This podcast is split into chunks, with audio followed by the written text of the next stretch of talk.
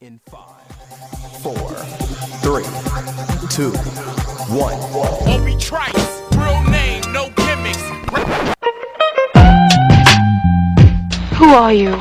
He had a voice that could make a wolverine purr. That's what I'm talking about, man. Wait a minute. I know you. I got the name tag. You're in my world now, Grandma. I know that, dude. He's a modern day Yoda. I'm your huckleberry.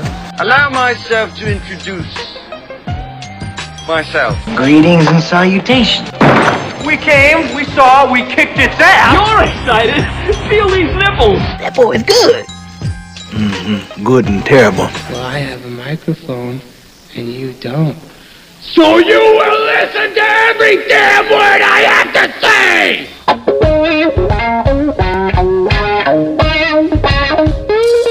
This is the Mike Rutherford Show on the Big X. Sportos, motorheads, geek bloods, wastoids, dweebies, they all adore him.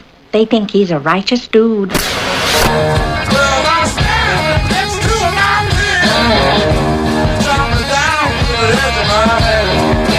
right. All right. All right. It's Friday. Hope your weekend's off to a fantastic start. April 22nd. It is a hot one outside. The first Rob Thomas of the 2022 edition of the Mike Rutherford Show. We're raring to go for the next three hours. We're on until 6 right here on 1450 AM, 96.1 FM, aka The Big X. We want to talk to you today. Text us on the Thornton's text line, 502 414 1450. And while you're doing that, remember, Thornton's your one stop shop for everything you need in the morning. Need gas? Go to Thornton's. Download the Refreshing Rewards app. It's going to save you some money there. You need coffee? Thornton's got that. Need donuts? Thornton's has that. Other breakfast materials? Thornton's has that as well. You need some lunch? Thornton's has you covered. Trevor Trevor basically shops at Thornton's. He treats it as his one-stop grocery store sometimes.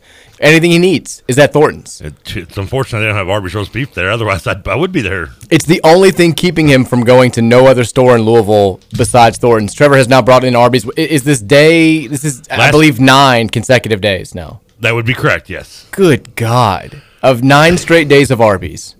Just for lunch. Not n- nine straight days of Arby's. The best thing was, was I was going to the line today, and the kid was like, "See you tomorrow." And I was like, "Nope, on Monday. I'm off on weekends." he just laughed.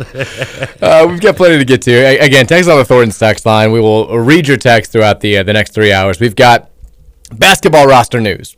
The last player, the last shooter drop. And if, hey, we reward the Rutherford Show listeners sometimes. If you listened to yesterday's show, you knew this was coming. We told you this was going to ha- happen.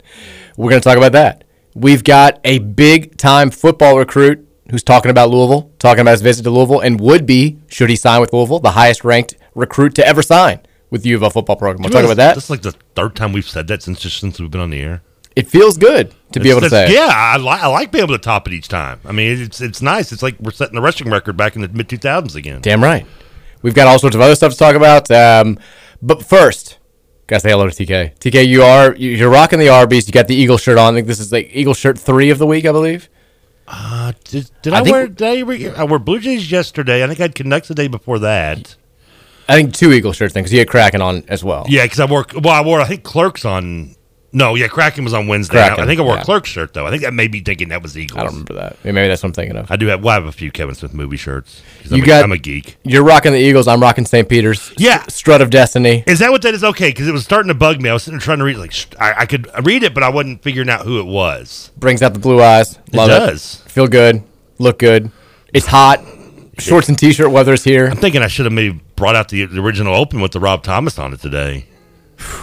It is what I did not. I I've got the long pants and tennis shoes on. Like if I hadn't walked out the door at two fifteen, eh, or and been like Harold and Kumar lazy going back with their cell phone, It's warm. I would have walked back in and put some shorts and, and flip flops on today. It's going to be good weather for Thunder tomorrow, though. It'll be about like this tomorrow. It's going to be a hot one, but better than the alternative, which is like 60 and rainy, which is it's what it had been for like the last like five weeks. Doesn't matter to me either way. It's uh, it's, I'm it's just cool saying- and breezy in the Trevor and the Kelsey Manor. Once again, there are people listening to my comments outside of yourself. For the people who are going to Thunder, Why? That's why God invented 52 inch plasma TVs. Yeah. So we came in here today, and you'd think we'd be greeted as conquering heroes. You especially because of yesterday's events. Nice. Unraveling the blanket outside to find out that there were more blankets and pillows and bottles of urine. I was. it's. By the way, I was surprised someone took it from over the night.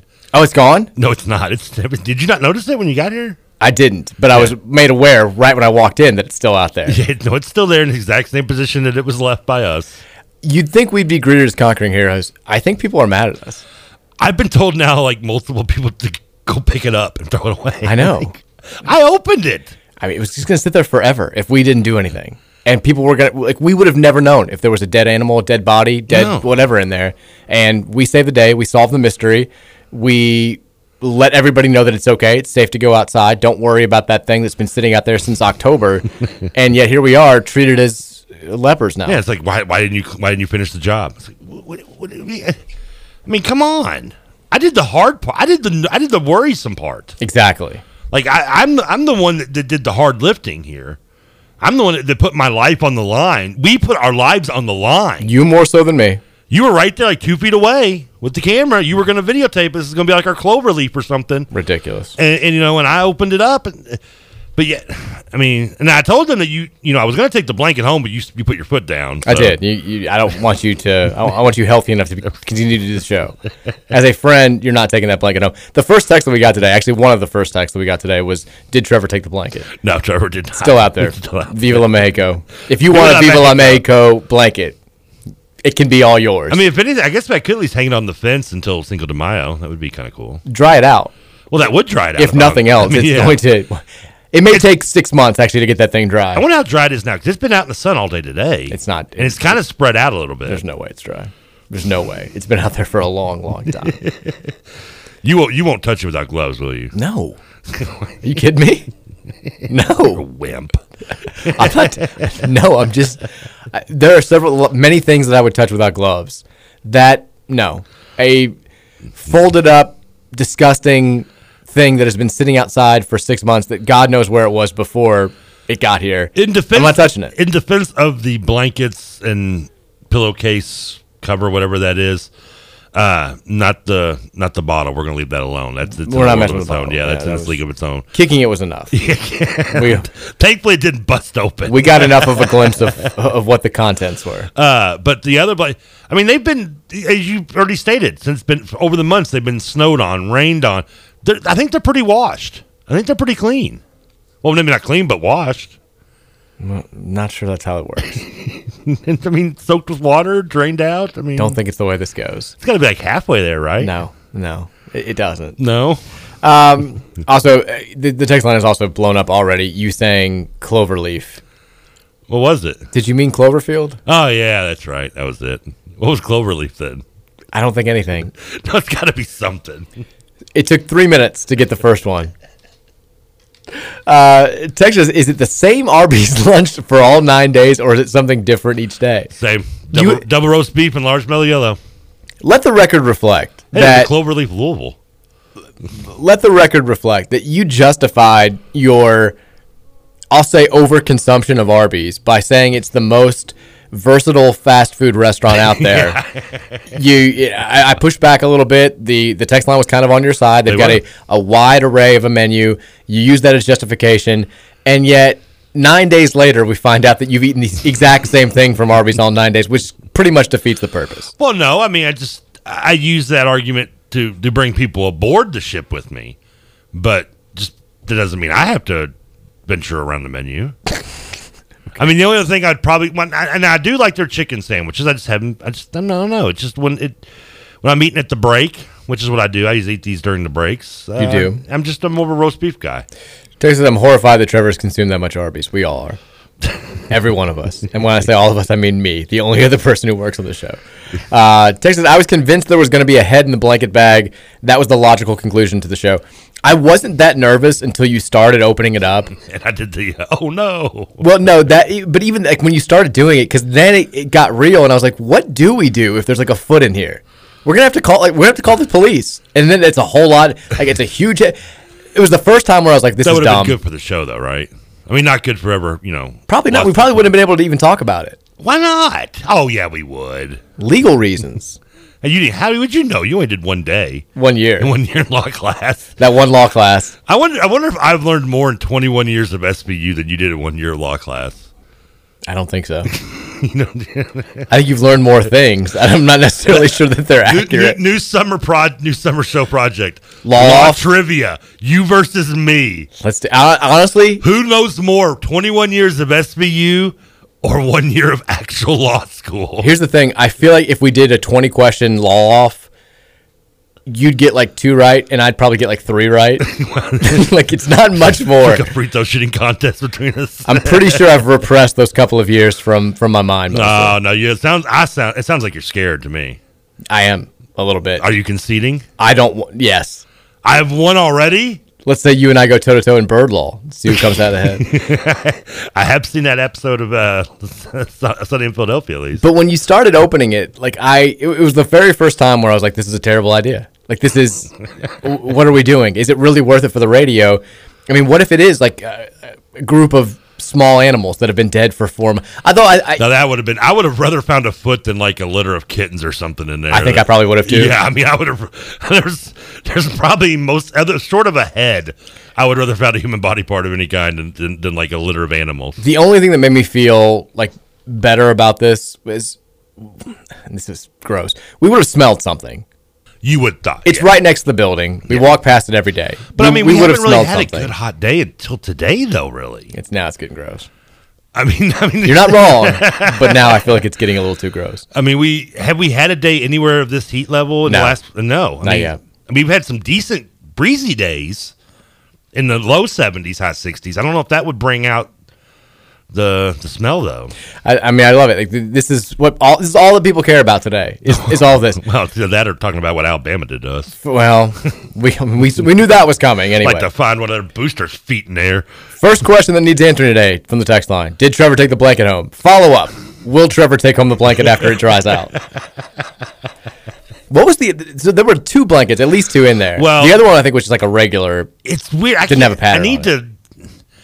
I should have opened it up a little more because the other one, I yeah, I, which I, I've I've called the pillowcase cushion or something. It looks like a, looks almost like a pillow of some kind. Yeah, it's what it looks like. Yeah, which it looks like someone's sleep, little traveling home there. The best thing about putting that video out there was the amount of people, like the amount of my friends who I didn't know listen to the show. I'm talking like people that I don't interact with on a regular basis, like people like maybe that I, I went to high school with, but I you know I talk to once every few months. Well, I say those are the ones that text you between three and six, or Pretty much. between Well, no, but like yesterday they were like I can't. I didn't expect Trevor to look like that, or like that's Trevor looked exactly like I thought he was going to, or like hey, like love the video with Trevor. Like all these people that were just saying something that I had no. Like my buddy, uh, we're on the my old baseball friends text group where, where we.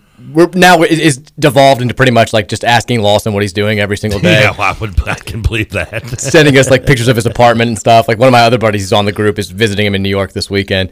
Um, but like one of my friends who I like, I know, he's I had no idea that he would ever listen to the show. He's probably listening right now. Shout out to Vassy. What up, he's Vassy? like he's like uh, Trans Transylvania University all time leading hitter. No big deal. no, no, no, none at all. He was like that bad baby song is terrible. Like out of nowhere. He's like he's like I can't. and I was like. I appreciate you listening to the show. He's like, I'm only there for TK. My guy TK was his exact response. I'm like, well, you're not the only one. I am sorry to disappoint the ones that didn't realize what I look like. I, I'm sure they were picturing like a Roadhouse Patrick Swayze type of look, but They were. One, one of my friends says I didn't expect him to be that. Uh, I think the word he used was unkempt. I was like, wait a minute, what, what did he call me? I was like, that's him. like Matt Kemp? Yes, that's what he was talking about. Unkempt Matt Like, Kemp. like like post Shawn Kemp career? I mean, yeah, that too. Uh, Texture, says, considering how much fast food he consumes, it's hilarious how you draw a line of discussing blanket in terms of caring for TK's health. Honestly, fair fair point. This is the moment you had. This is the only time you've ever put your foot down on me for something, though. I have, and the texture's right. It probably needs to happen more often.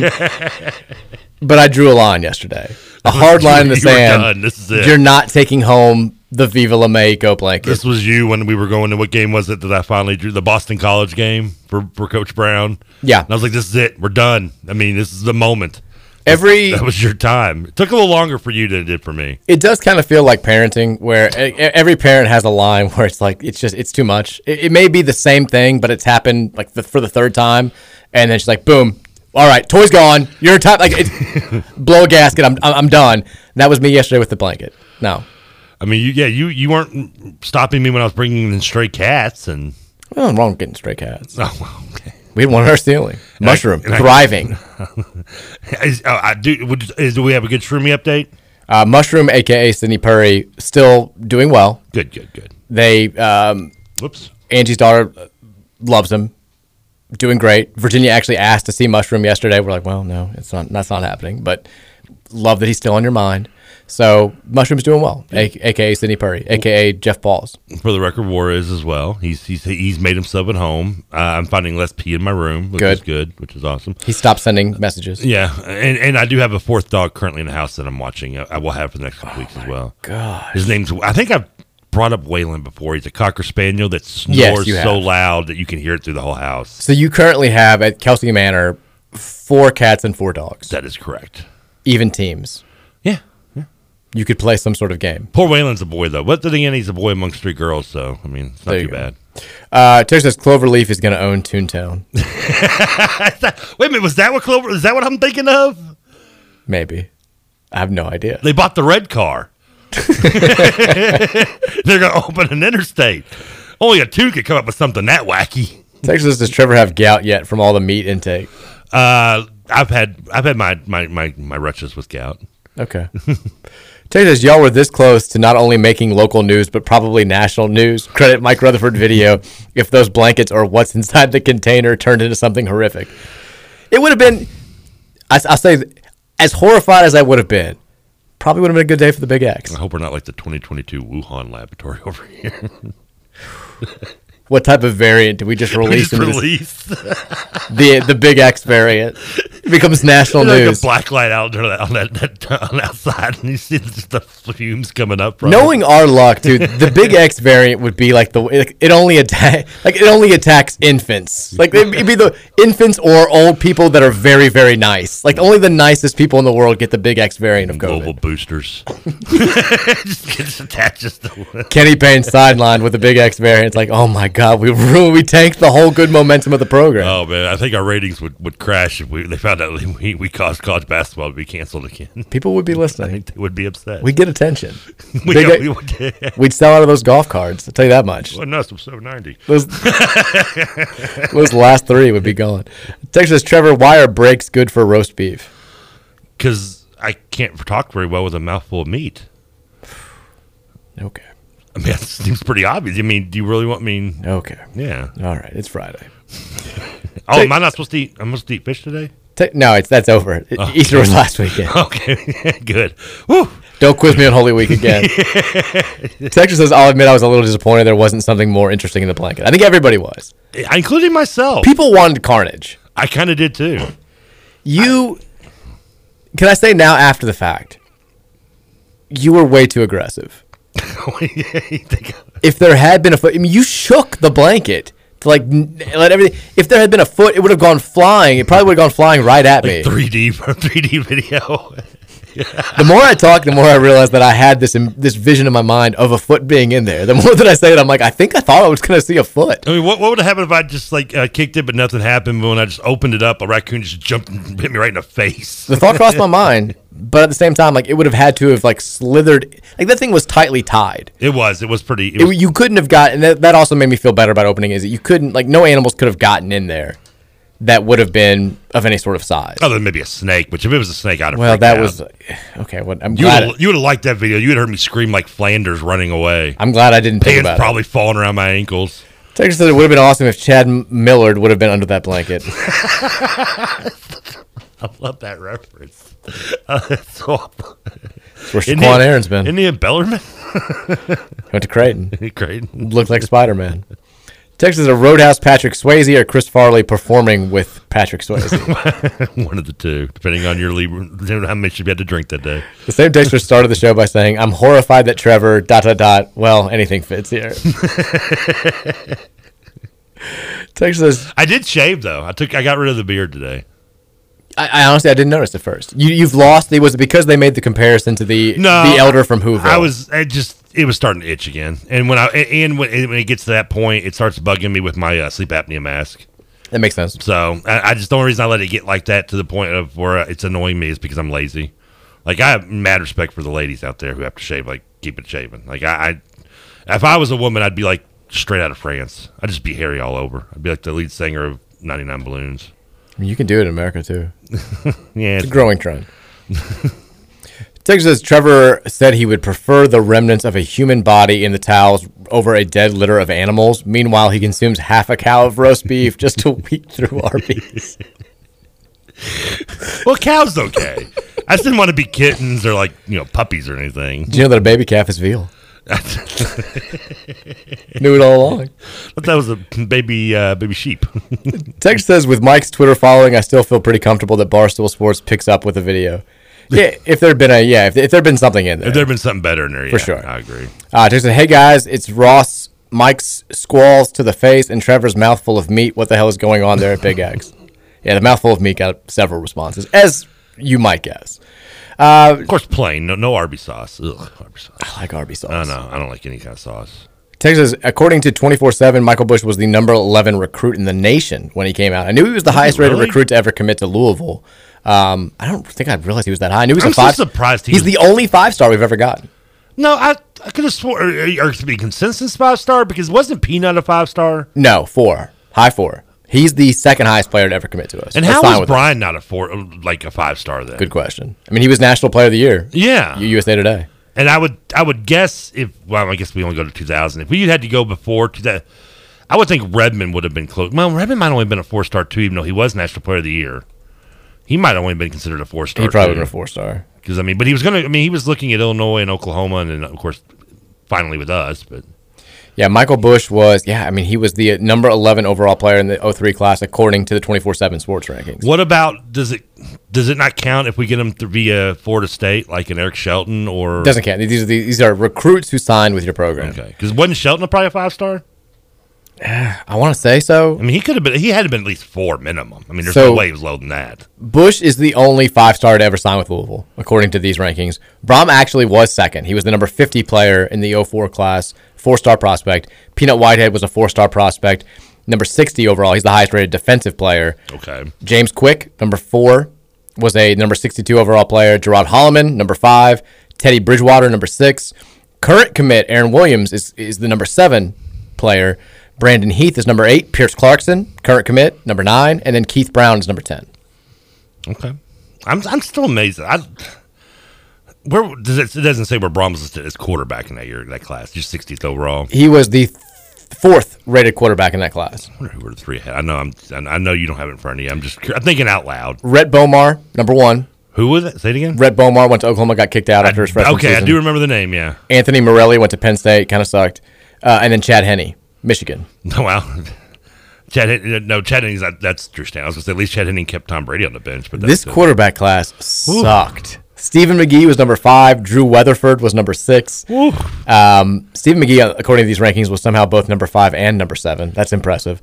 Graham Harrell, maybe the best of the bunch at Well, number eight. that's only because of the Texas Tech scheme, though. He threw for all the yards. Still put up numbers like these. I don't even know who these other guys are. Who give throw him? Let me see if I can. Rudy Carpenter, who went to Arizona State. Great name, but no. Antoine Hefner, who went to Hugh- South Carolina. Hugh's nephew, by the way. Yeah. Colin Harper from Clemson. Brian Hoyer Now Brian Hoyer's Michigan is State. he's the only person I've heard of. He's number twenty. Yeah, he play, he's still in the NFL. I'm trying to see if I can find like somebody who's good. Mike Teel, who lit us up at Rutgers, number thirty. Yeah, didn't he transfer somewhere else too at one point? I think.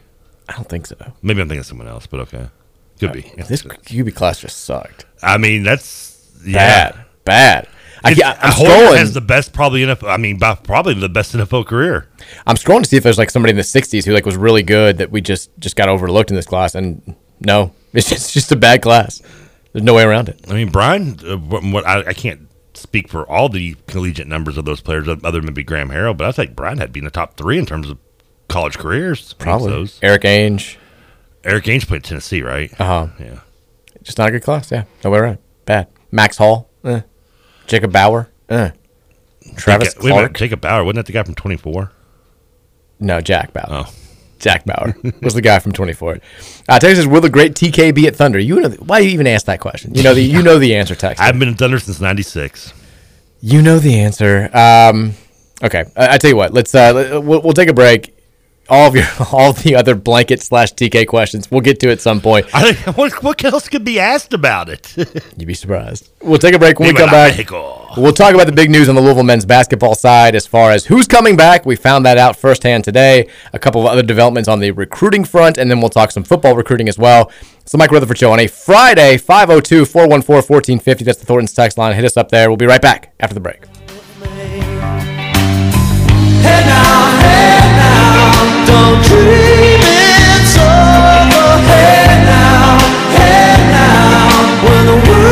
now,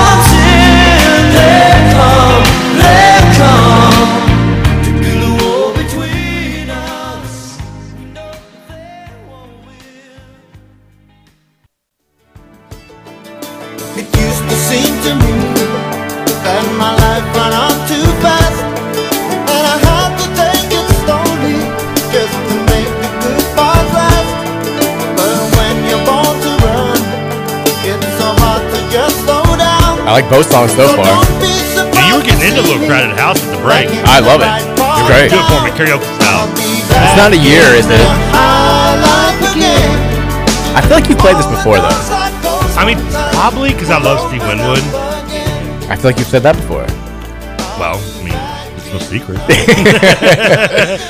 I mean, St- Steve speaks to me back in the High Life again, baby. Understandable. I mean, what didn't Miller like Miller High Life like steal- use a song in a promo one time? Probably. I think so. It would make sense. And it is a year, by the way. Welcome back in, Mike Rutherford Show, Friday edition. Hope your weekend's off to a fantastic start. It is the start of the Derby Festival. They had some kickoff events today.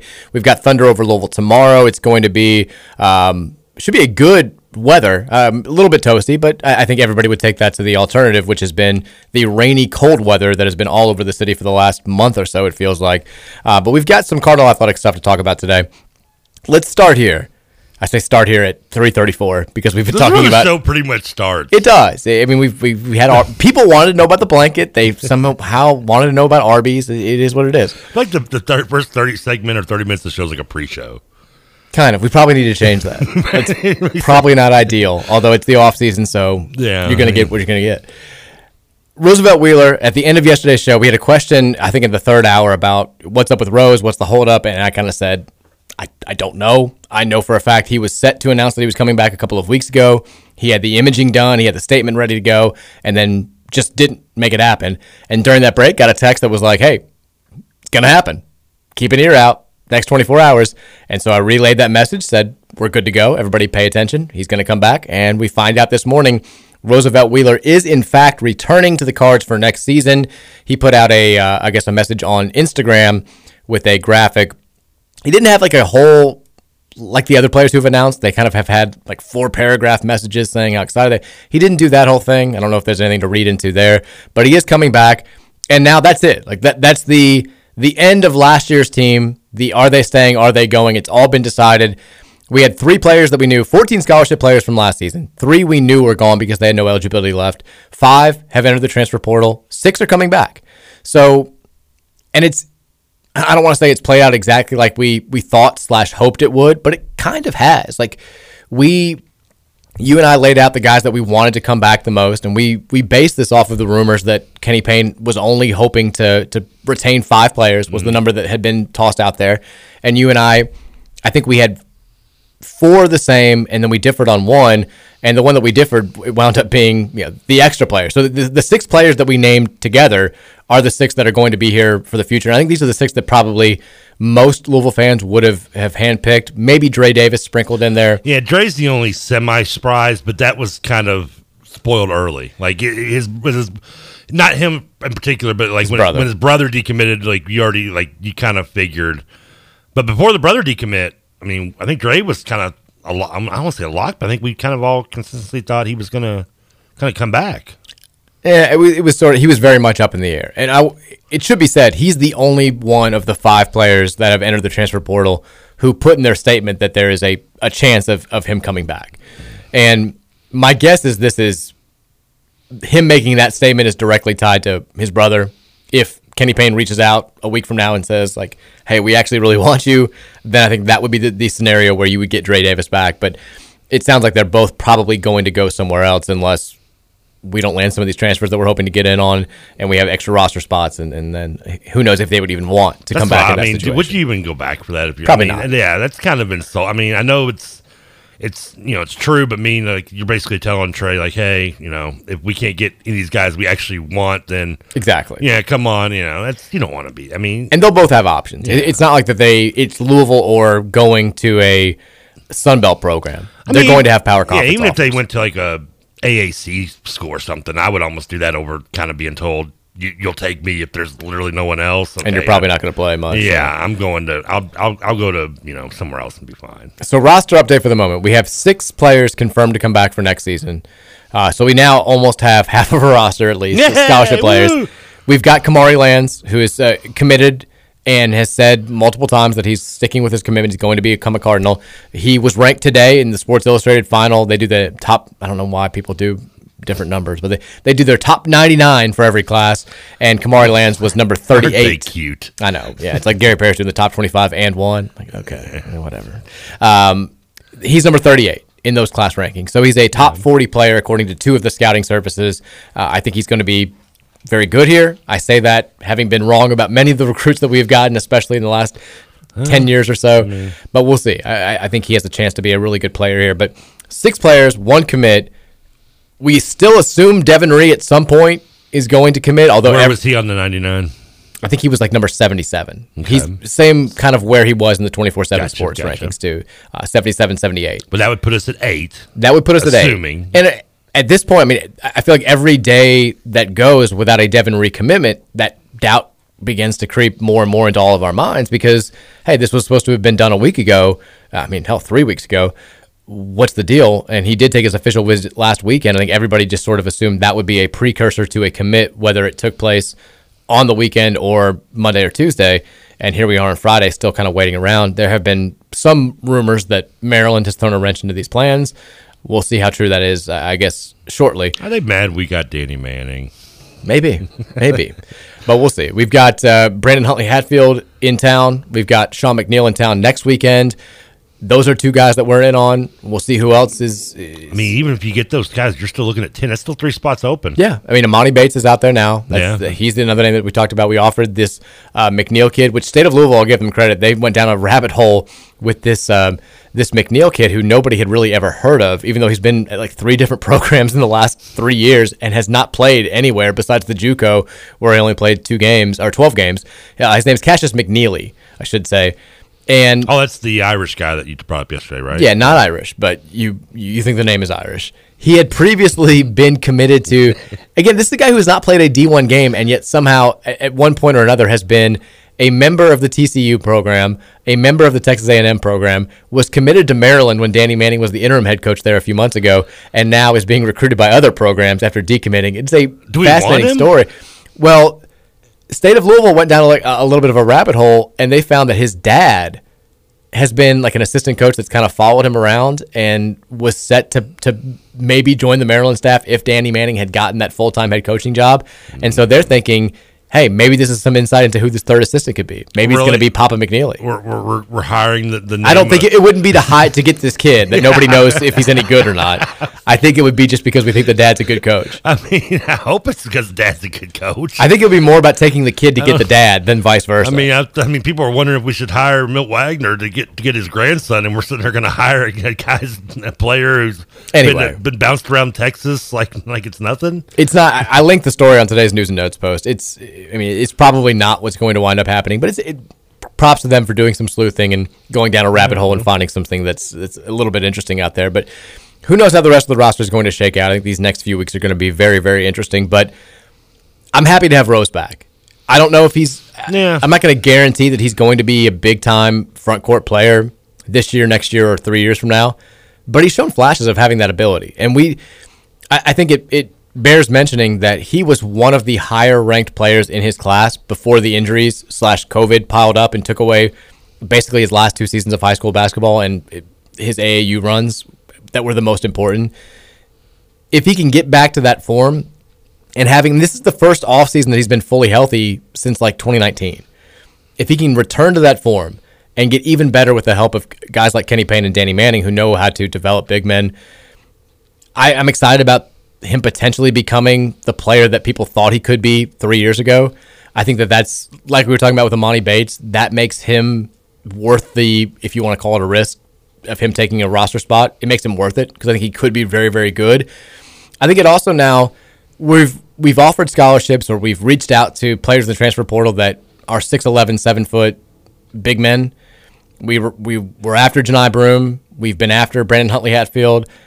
We've already got three quote unquote front court players right now. Like, I, I mean, JJ Traynor could play the four. I think that's probably where he's going to be moving forward. Sydney Curry, despite having the body type of a four, I don't think can play that spot right now. He's a traditional five based on his skill set.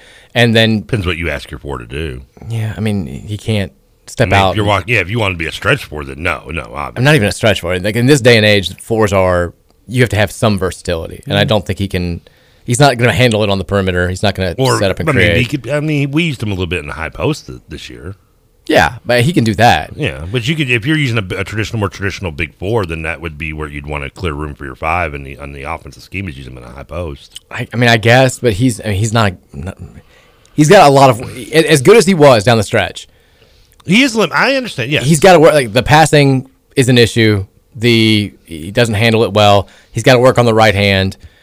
He's a great finisher with the left, but people are going to like people are going to figure that out. He was still an, a known commodity when he was putting up big numbers at the end of the year, Mm-hmm. and the defense is the that's the biggest issue. And People don't like when it's not it, it's not as glaring as scoring every possession on the other end, but he was getting picked on defensively a lot, and that's if he's going to be our everyday five, which it looks like he's the most likely candidate to fill that role. The defense has to get significantly better. So my point is, I like having Rose because I think he's more of a traditional five. And let's say Sydney Curry, maybe they can play him at the four a little bit, or maybe he just doesn't develop in these areas quite as much as we want him to. And Wheeler does. Boom! All of a sudden, we've got a five who can step in and play.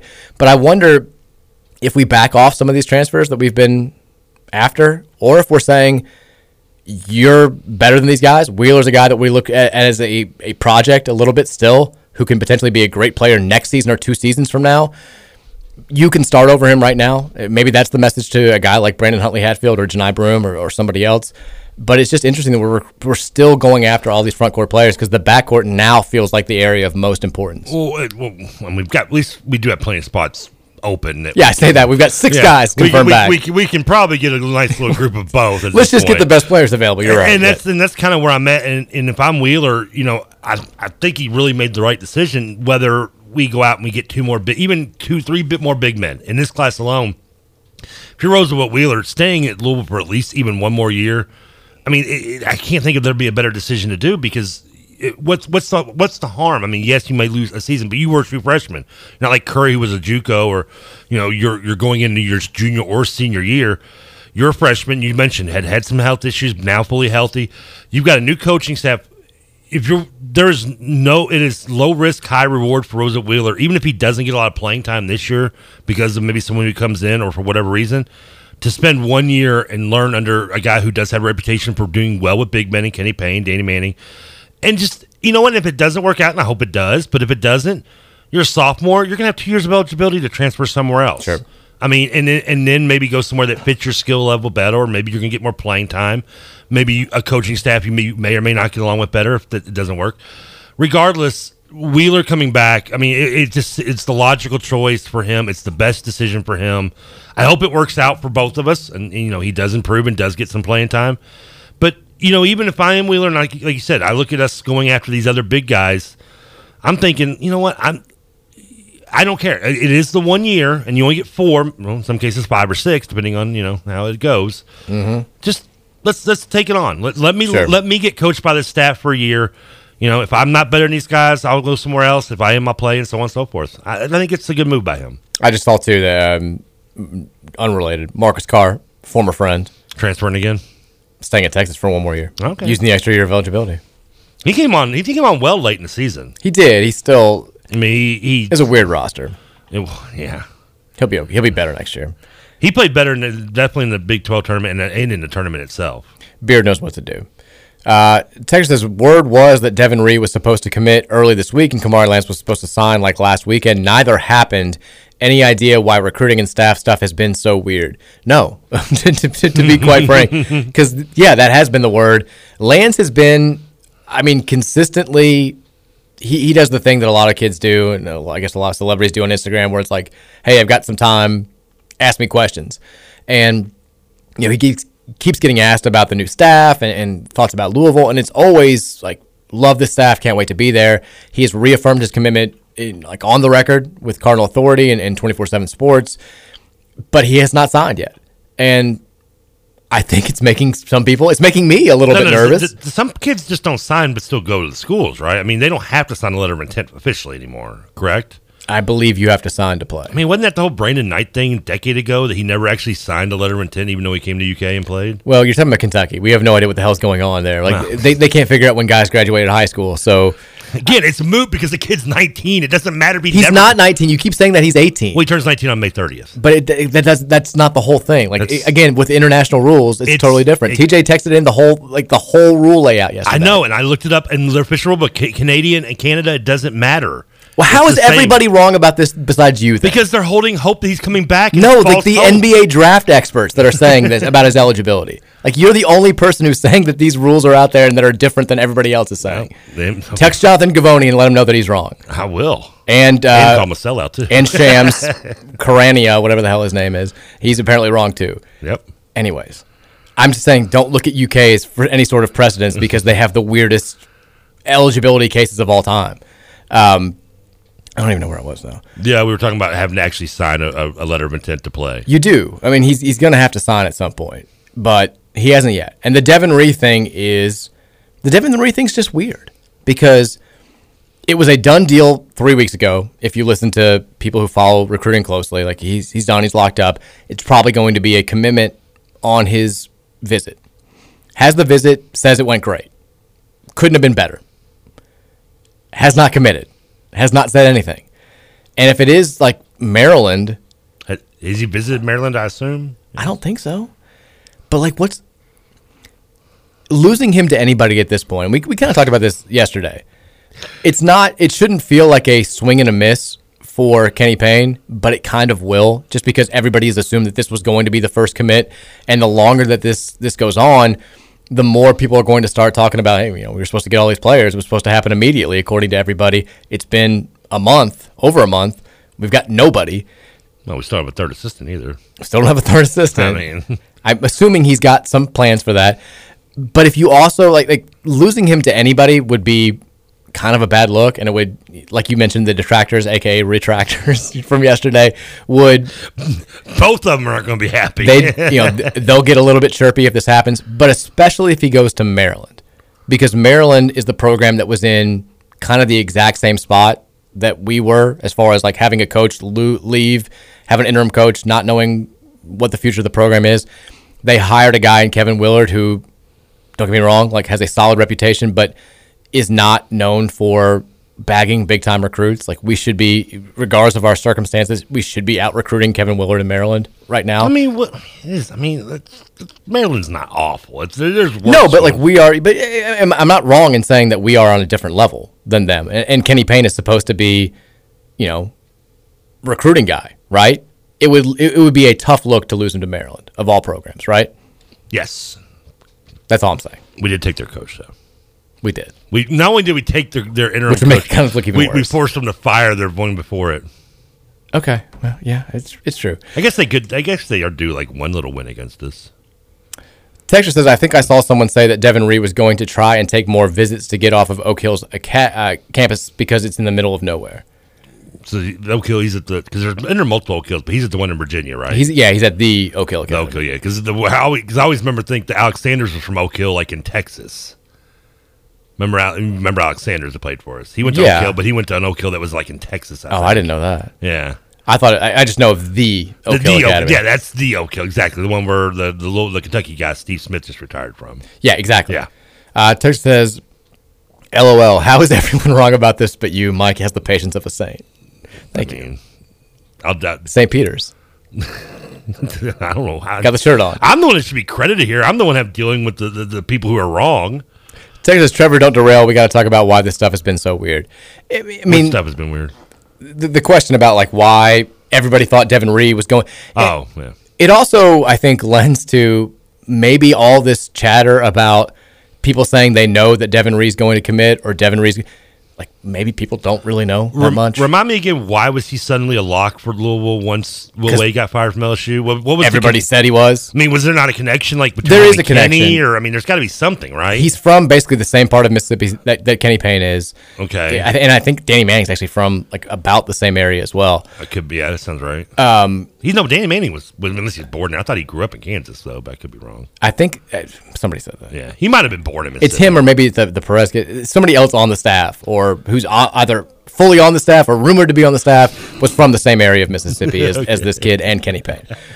And there was some other connection there that I can't. I mean, you know, he's he was an LSU commit. Yeah. They're in the same Adidas. We run in the same kind of circles Okay, there. Adidas, like it's okay. It- I can't tell you exactly. I didn't know if McNolan had been recruiting him slightly at Duke, maybe, or Don't think so. had Manning recruited him at all while at Maryland. I can't mean, tell you what yeah. the reason. What all I know is everybody said this kid's going to be Kenny Payne's first commit, Okay. and that was a month ago. And he's taken an official visit to Louisville.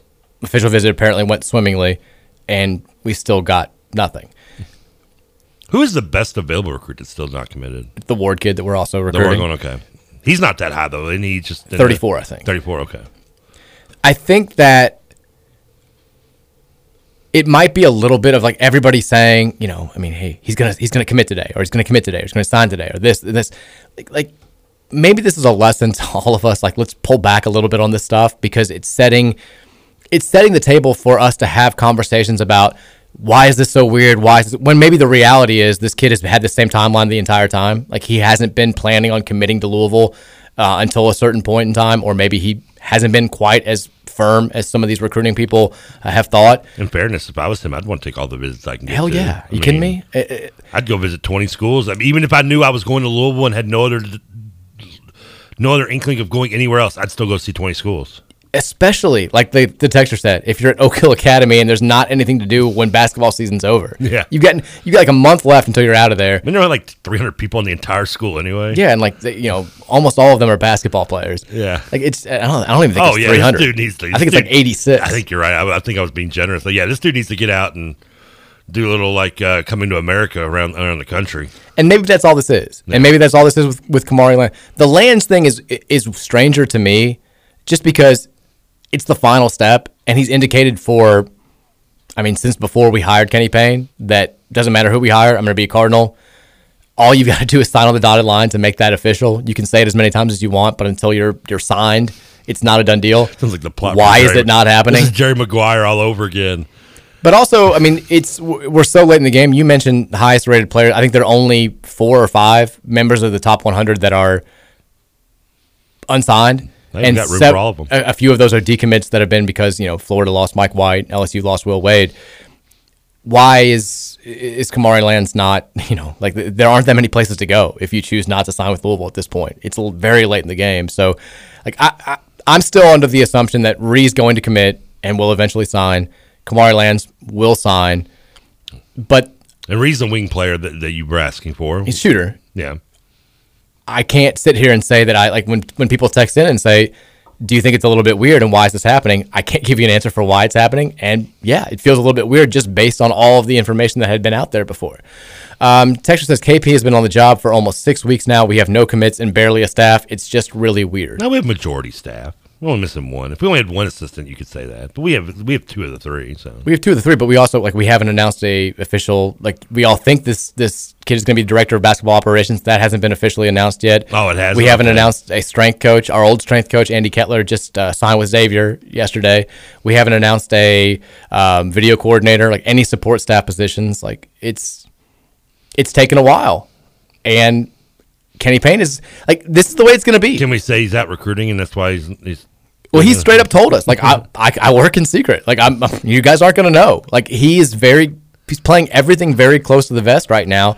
And I think Uh, that it's, that's not going to fly if you don't win right away. I'll tell you right now. it's not, but it's also, we, we talked about this yesterday. It was, it's refreshing after what we just went through last winter where every little piece of information, most of it being negative, that happened behind closed doors and was supposed to stay behind closed doors, got out in like five seconds. Like, That's if, true. But it's only refreshing when the when the news is negative. When it's positive, you don't want it to be secret. no, you don't. But like last year, it was like, hey, there's a fight happening in the locker room right now. Do you want me to take a video for you? And I'm like, that, that didn't actually happen. People don't don't run to the message boards. But it was stuff. It felt like that on most days. In fairness, with the way the season went, the, uh, the off the court talk was the only thing entertaining about the year. It kind of was at a certain point. Texas Trevor out here uh, spitting lies about Alexander's and sends his profile. He went to the Oak Hill. Oh, was it Virginia? I don't think there is another Oak Hill. I I always know. thought it was from, or maybe is he just from Texas? He might have been from Texas Okay. originally. Texas, I don't think Louisville fans realize kids want to go to the tourney. You all won't get recruits until the, the class of 2024. I, I, do you know that's a UK fan when he says "you all"? Well, yeah, I just. but he and he's also like that's wrong. Like, like we will get a lot of members of the class of 2023 because I don't unless this this texter thinks that we're getting a multi-year postseason ban, which I thought for a long time. I don't think anymore. I still I'll say I'll be surprised if we don't get a postseason ban. I know a lot of Louisville fans are saying we're not going to get anything because look what the IRP is doing. I'm just I'm continuing to assume the worst until I'm proven otherwise, and if that happens, I'll be refreshingly surprised. But if you're saying we're not going to get any players from the 2023 class, which is one, DJ right? Wagner's class, yeah, we've already got Caleb Glenn, who's a top 40 player in that class. Um, we're on the short list of pretty much every five star that's in that class that we've targeted. Um, I think you're, you're you're wrong about that, but I do agree. And I, again, I sound like a broken record. If you can't tell transfers that you can definitively say we're in the 2023 NCAA Yeah. tournament, we're going to be eligible, that it's going to affect your recruiting on that front. I absolutely think that that's happening, and we can't because we're not going to find out our punishments until October at the earliest. Which you know what, middle fingers up to the NCAA. You screwed us again. You keep screwing us. This sucks. Get out of here. Texas says new U of L men's basketball strength coach Mike Tyson. Make it happen. I'd be okay with that. Do you see him beat up that dude on the plane? Yeah, I mean, I was, yeah. Did you see the video before that dude? Where- where- Guy was asking for an I mean, yeah, it was just he was just just like kicking his seat and Threw a bottle at him. Oh, I didn't see the bottle. I saw him kept like just yeah. He was. I knew he was begging for it. I'm, I'm amazed the guy walked away. I mean, the hangover lied to me. Yeah. Well, Tyson, I think, also was like he was kind of more smacking him than he, He was like, to have been just punching him. yeah. The guy also had his friend like filming from the row over. I don't know if it was He was doing all this on purpose. I don't know if it was from the same night, but on Facebook, like later that night, I see a picture of Mike Tyson and Ric Flair saying live from from a party in Miami. Well, he was flying to like a cannabis convention. Yeah, so I think he, you're Mike Tyson just beat somebody up on a plane, and you went and partied in Miami with Ric Flair. Yeah, he was like met at the airport by fans that were all taking pictures with him. I'm like, what a life. I would love to party with Mike Tyson. And the other guy had to like stay in San Francisco with his bloodied up face. I don't know though. If I'm that guy, I'm using that in, in every pickup line in the bar. Though I'm like, I'm like, yeah, I, I got beat up by Mike Tyson. I'm still staying here. That guy also, I think it's interesting that We, he. we each got a few good punches in. yeah, but I still I feel I still feel I won the fight. He so they had to deplane both of them, and I thought it was really interesting that they said the guy just like stayed in San Francisco and didn't want to press charges because you'd think you know guy clearly antagonizing Mike Tyson. Mhm. He's trying to get rich. He's trying to get famous. Yeah. He's gonna punch him out. I'm gonna sue him. I'm gonna. It's gonna be everywhere. If you're gonna take a Tyson punch, at least get paid for it, right? Well, if you're wondering why he didn't want to go the legal route, this guy has a lengthy legal history himself.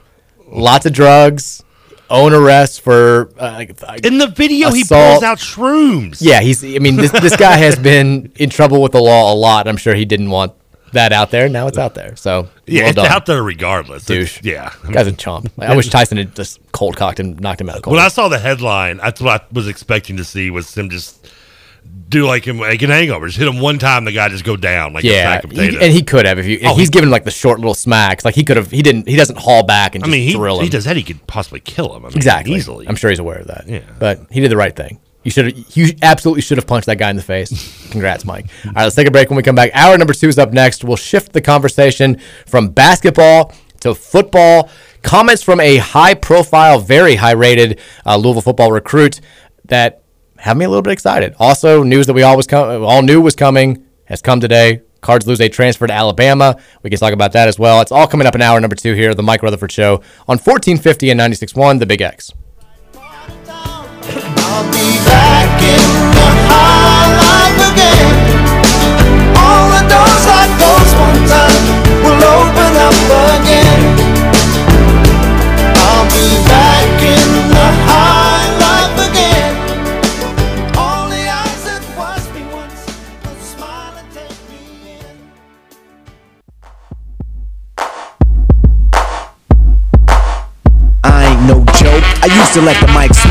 Now I slam it when I'm and make sure it's broke. When I'm gone, no one gets on, cause I won't let nobody press up and mess up the scene I set. I like to stand in the crowd and watch the people wonder, damn. But think about it, then you understand. I'm just an addict, addicted to music. Maybe it's a habit. I gotta use it, even if it's jazz or the quiet storm. I hook a beat up, convert it into hip hop form. Write a rhyme and graffiti. Is the year based on anything concentration, 'cause I'm that. Of any relevance? Did it anything spark your interest? Yes.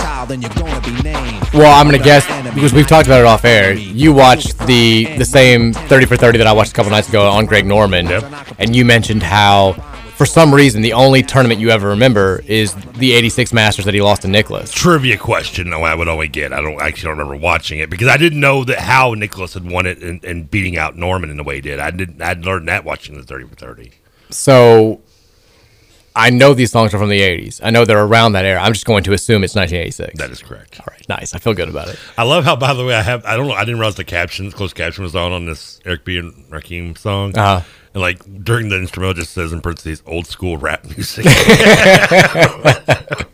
Just in case you're interested, for your Yeah, information. for, for those that It's can Dream Beer. actually be hearing, yeah, it's For your information. it's like okay. I had forgotten until I saw that. Like, I knew that he was on the wrong end of the famous Bob Tway bunker shot. I mean, which one? I mean, and they brought with Bob up. Tway, and then the Larry Mize I, is the one that I'd forgotten about, where he hits the impossible chip and holes out. And like, I also I kind of side with Norman when people are like giving him crap for you know he put himself in these positions. I'm like. Even so, these these are outrageous shots Yeah. that he's losing. Like guys are holing out from the middle of the fairway in, in the non-major I tournaments mean, that he's like losing. hitting like four over. I mean, he's like seven, eight under. I mean, that's good, right? Yeah, I mean, he was playing, and their point was Except for the '96 Masters. 96 Masters was a disaster. Mm. I remember, I remember watching that all day. I don't. I don't. I didn't. The only two I remembered, which is, I think I should get credit for watching a 90 minute do, uh, documentary on a golf guy, a golfer. It's a, it was a good one. you know, I don't like. I mean, but You don't care about golf. in fairness, Greg Norman is one of maybe a handful or two handfuls of golfers I can actually name, and and I've proven that to you. And uh, and because of two memories, one, well, the '86 I didn't know he was involved with until I watched 30 for 30. But and I've told you this before, coming home from Gulf Shores, we bought a newspaper. I'll never forget July 18th, 1993, and. The, uh, the the front page, just I read it because that's all I had in the car to read for like the, all through Alabama. It was uh, the day Fred McGriff became a Brave and Greg Norman won. Uh, I, what I always thought was the British Open, but because it was in England, but I guess it was the, the, the Open Championship. That's the same thing.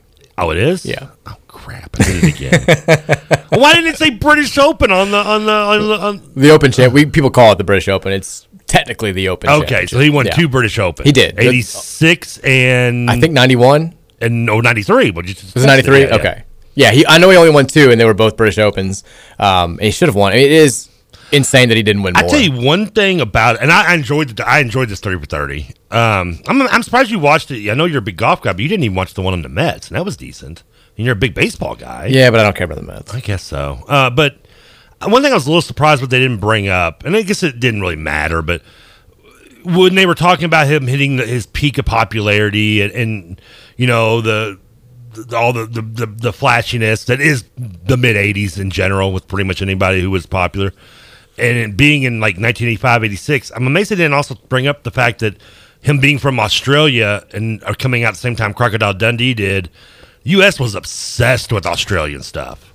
I mean it was i mean it was a peak of you know oh everything aussie aussie aussie and because of crocodile dundee i'm amazed they didn't actually just bring that up how they those two kind of both those things came up at the perfect timing for him Are you sure you didn't just overemphasize Crocodile Dundee's importance on the? very popular movie It was, but i mean it spawned three sequels he also, I mean, as good as he was in the '80s, I think he, i think crocodile he hit his popularity in the early '90s. Yes, That's when he was really golf becoming a big deal. Even the popularity of golf in the '80s probably didn't match that of a movie like Crocodile Dundee.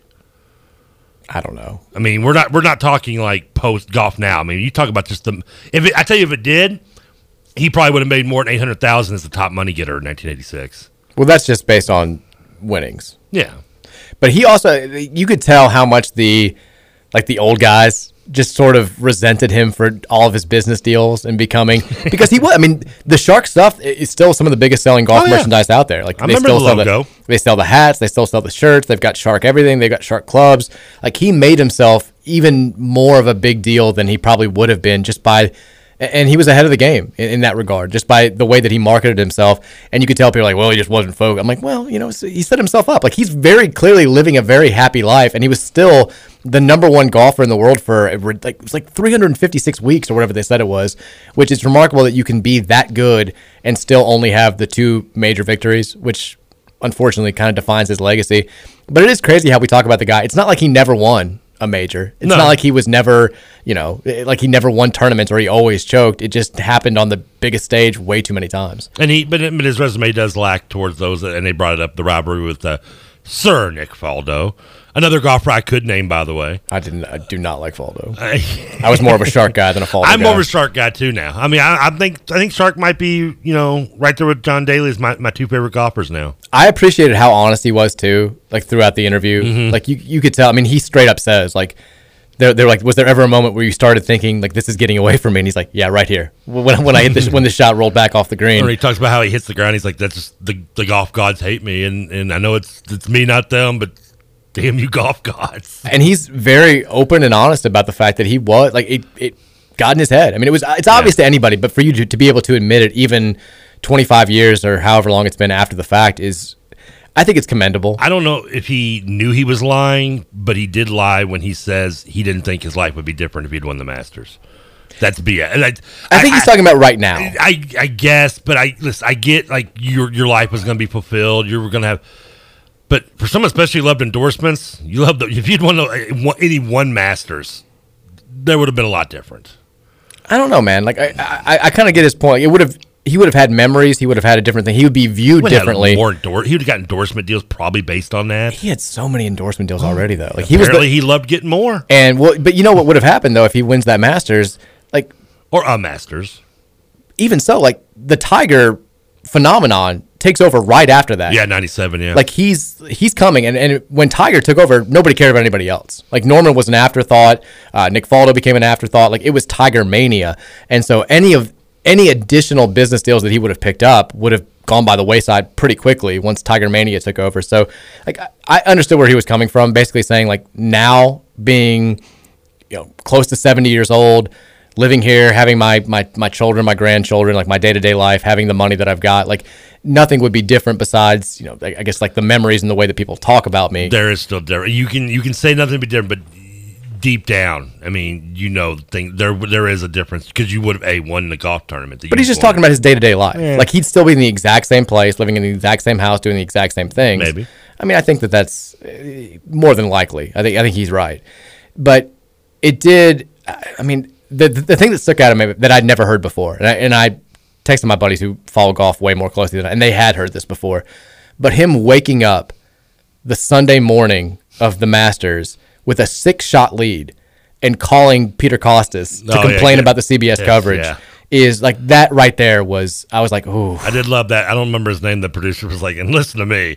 If his biggest problem is to call you and complain, Peter Kostis, yeah. Okay, then he's then, then I'm not his biggest problem. Yeah. And yeah, he, and he did misquote him because they showed the actual clip that Kostis talks about on the Golf Channel where he's like, Oh, did I miss? I must have been looking yeah, down at my phone or something. they show it. It's from the night before. It's like the Saturday round where he's up by six, and, and Kostis is essentially saying like, as good as he's been, there are flaws in his game right now. He's doing this, he's doing that, and if he doesn't fix this, like it's gonna be it's gonna be close on Sunday. Yeah. And Norman hears that and says, Peter Costa says I'm gonna choke on Sunday, and like calls and complains about it. And I did like I I thought it was interesting that Faldo comes out and says, very first hole, he's hitting his second shot. And he's doing the he's regripping a bunch, like fixing his hands. He's regripping, he's regripping. And Faldo had played with him the day before and says, Well, that's new. And he's like right away, I'm like, he's in a different mindset. He's on edge. Like we've got a shot here if we can get this to if we can get within three uh, after the the front nine's over, which I thought was really interesting. And Norman, I mean Norman admits it. Like he's like I I get there, I'm antsy on the range, I feel weird, it just doesn't feel right. Like he's just all out of sorts. And you look back and you're like, man, it's it's shocking he even finished second. And I also like that he did admit because Faldo had to make a crazy, up, not crazy, but a tough up and down on 18 the day before To- to to be in in the final pairing. yeah. No, to be in the final pairing Yeah. on Sunday. And if he doesn't get that up and down, he gets to uh, Norman gets to play with Phil Mickelson, who's 25 and still, you know, very green. He's not gonna, you know, he's he's he's the little guy. He's not gonna put up a fight. And you know, Norman says, "I'm the type of guy who." When I'm playing, and if, if uh, the guy I'm playing with hits a nice shot, I'm like, hey, great shot, like well done. And Faldo kind of puts the fear in you by being this robot who's just doesn't talk to you, Yeah. straightforward. And he's like, Phil was was a nice guy, I liked him. assassin, I believe. Yeah, and he's like, he's like, yeah, I would have much preferred to play with Phil that last day. I think things would have gone totally different.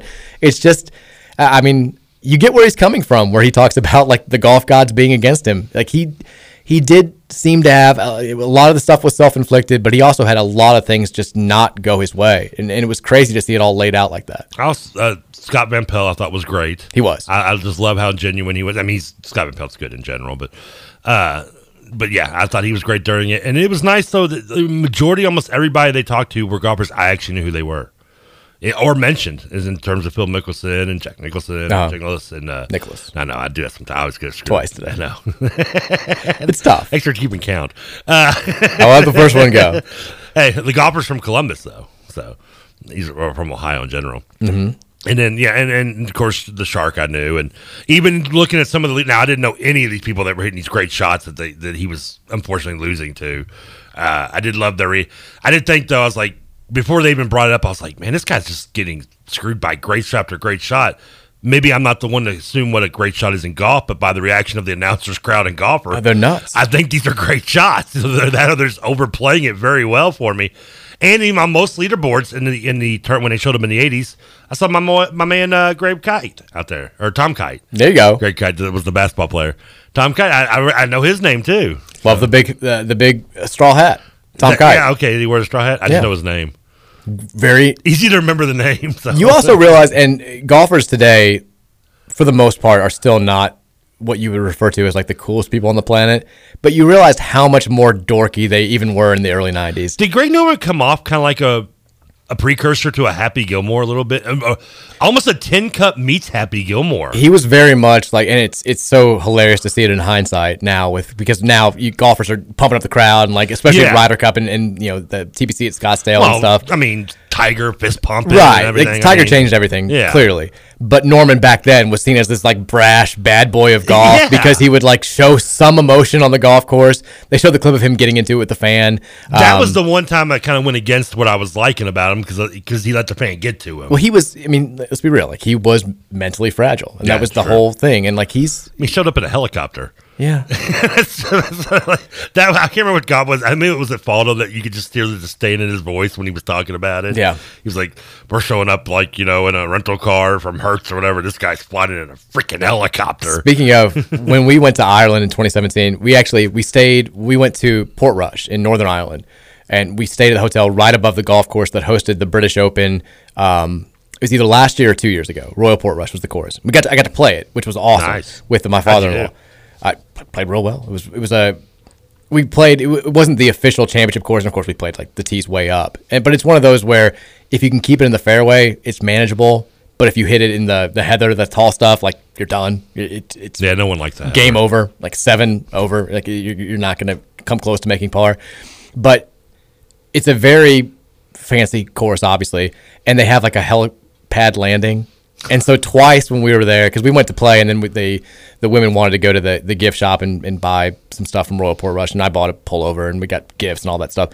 When we were there, like fun. huge helicopter, like just comes and lands, and like, you're just like, this is Was it Greg Norman? different life, man. this is is this Patty Harrington? Is this it, it was just a different different world. Like guy gets out, guy's clubs with him, ready to go. I'm like, Oh, he has well, clubs with him? yeah. I'm like, well done. If you can do it, absolutely go for it. Look over Mary like, "Why didn't I get to arrive that way, honey?" Yeah, like, we walked down that hill. yeah, it's my honeymoon too.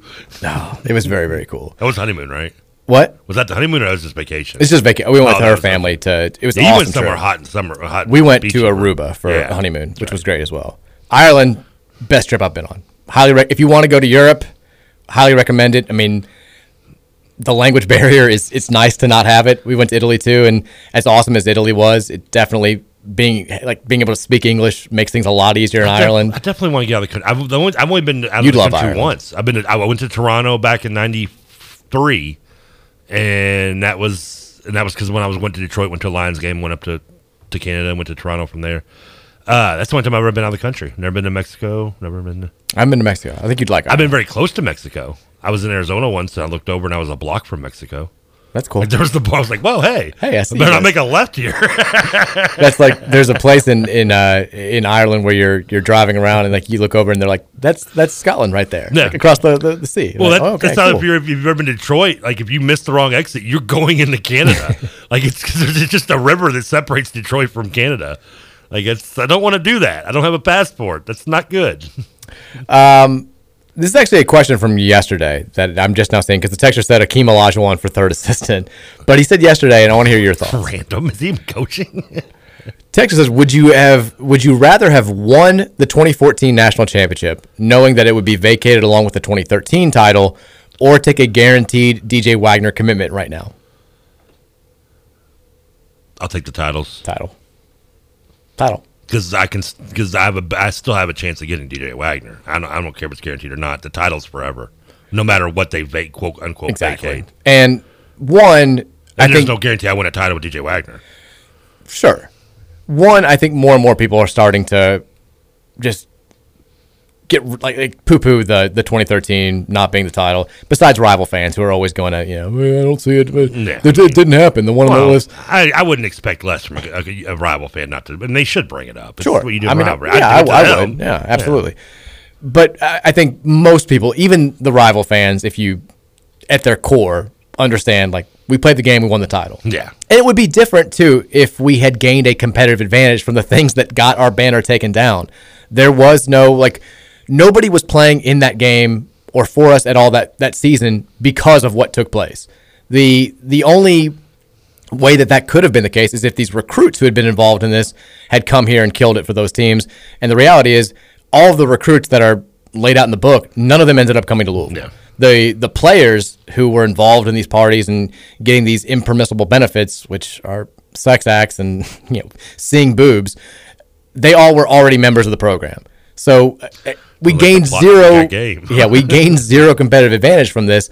It's not like we were paying players to come here and, and, and play, and that's why we won a national title. So I think that's silly.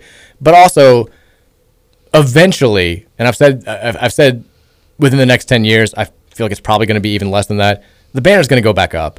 The asterisk is going to be taken down. Like people are going, the vacated records are going to be restored. I think to multiple programs, not just us.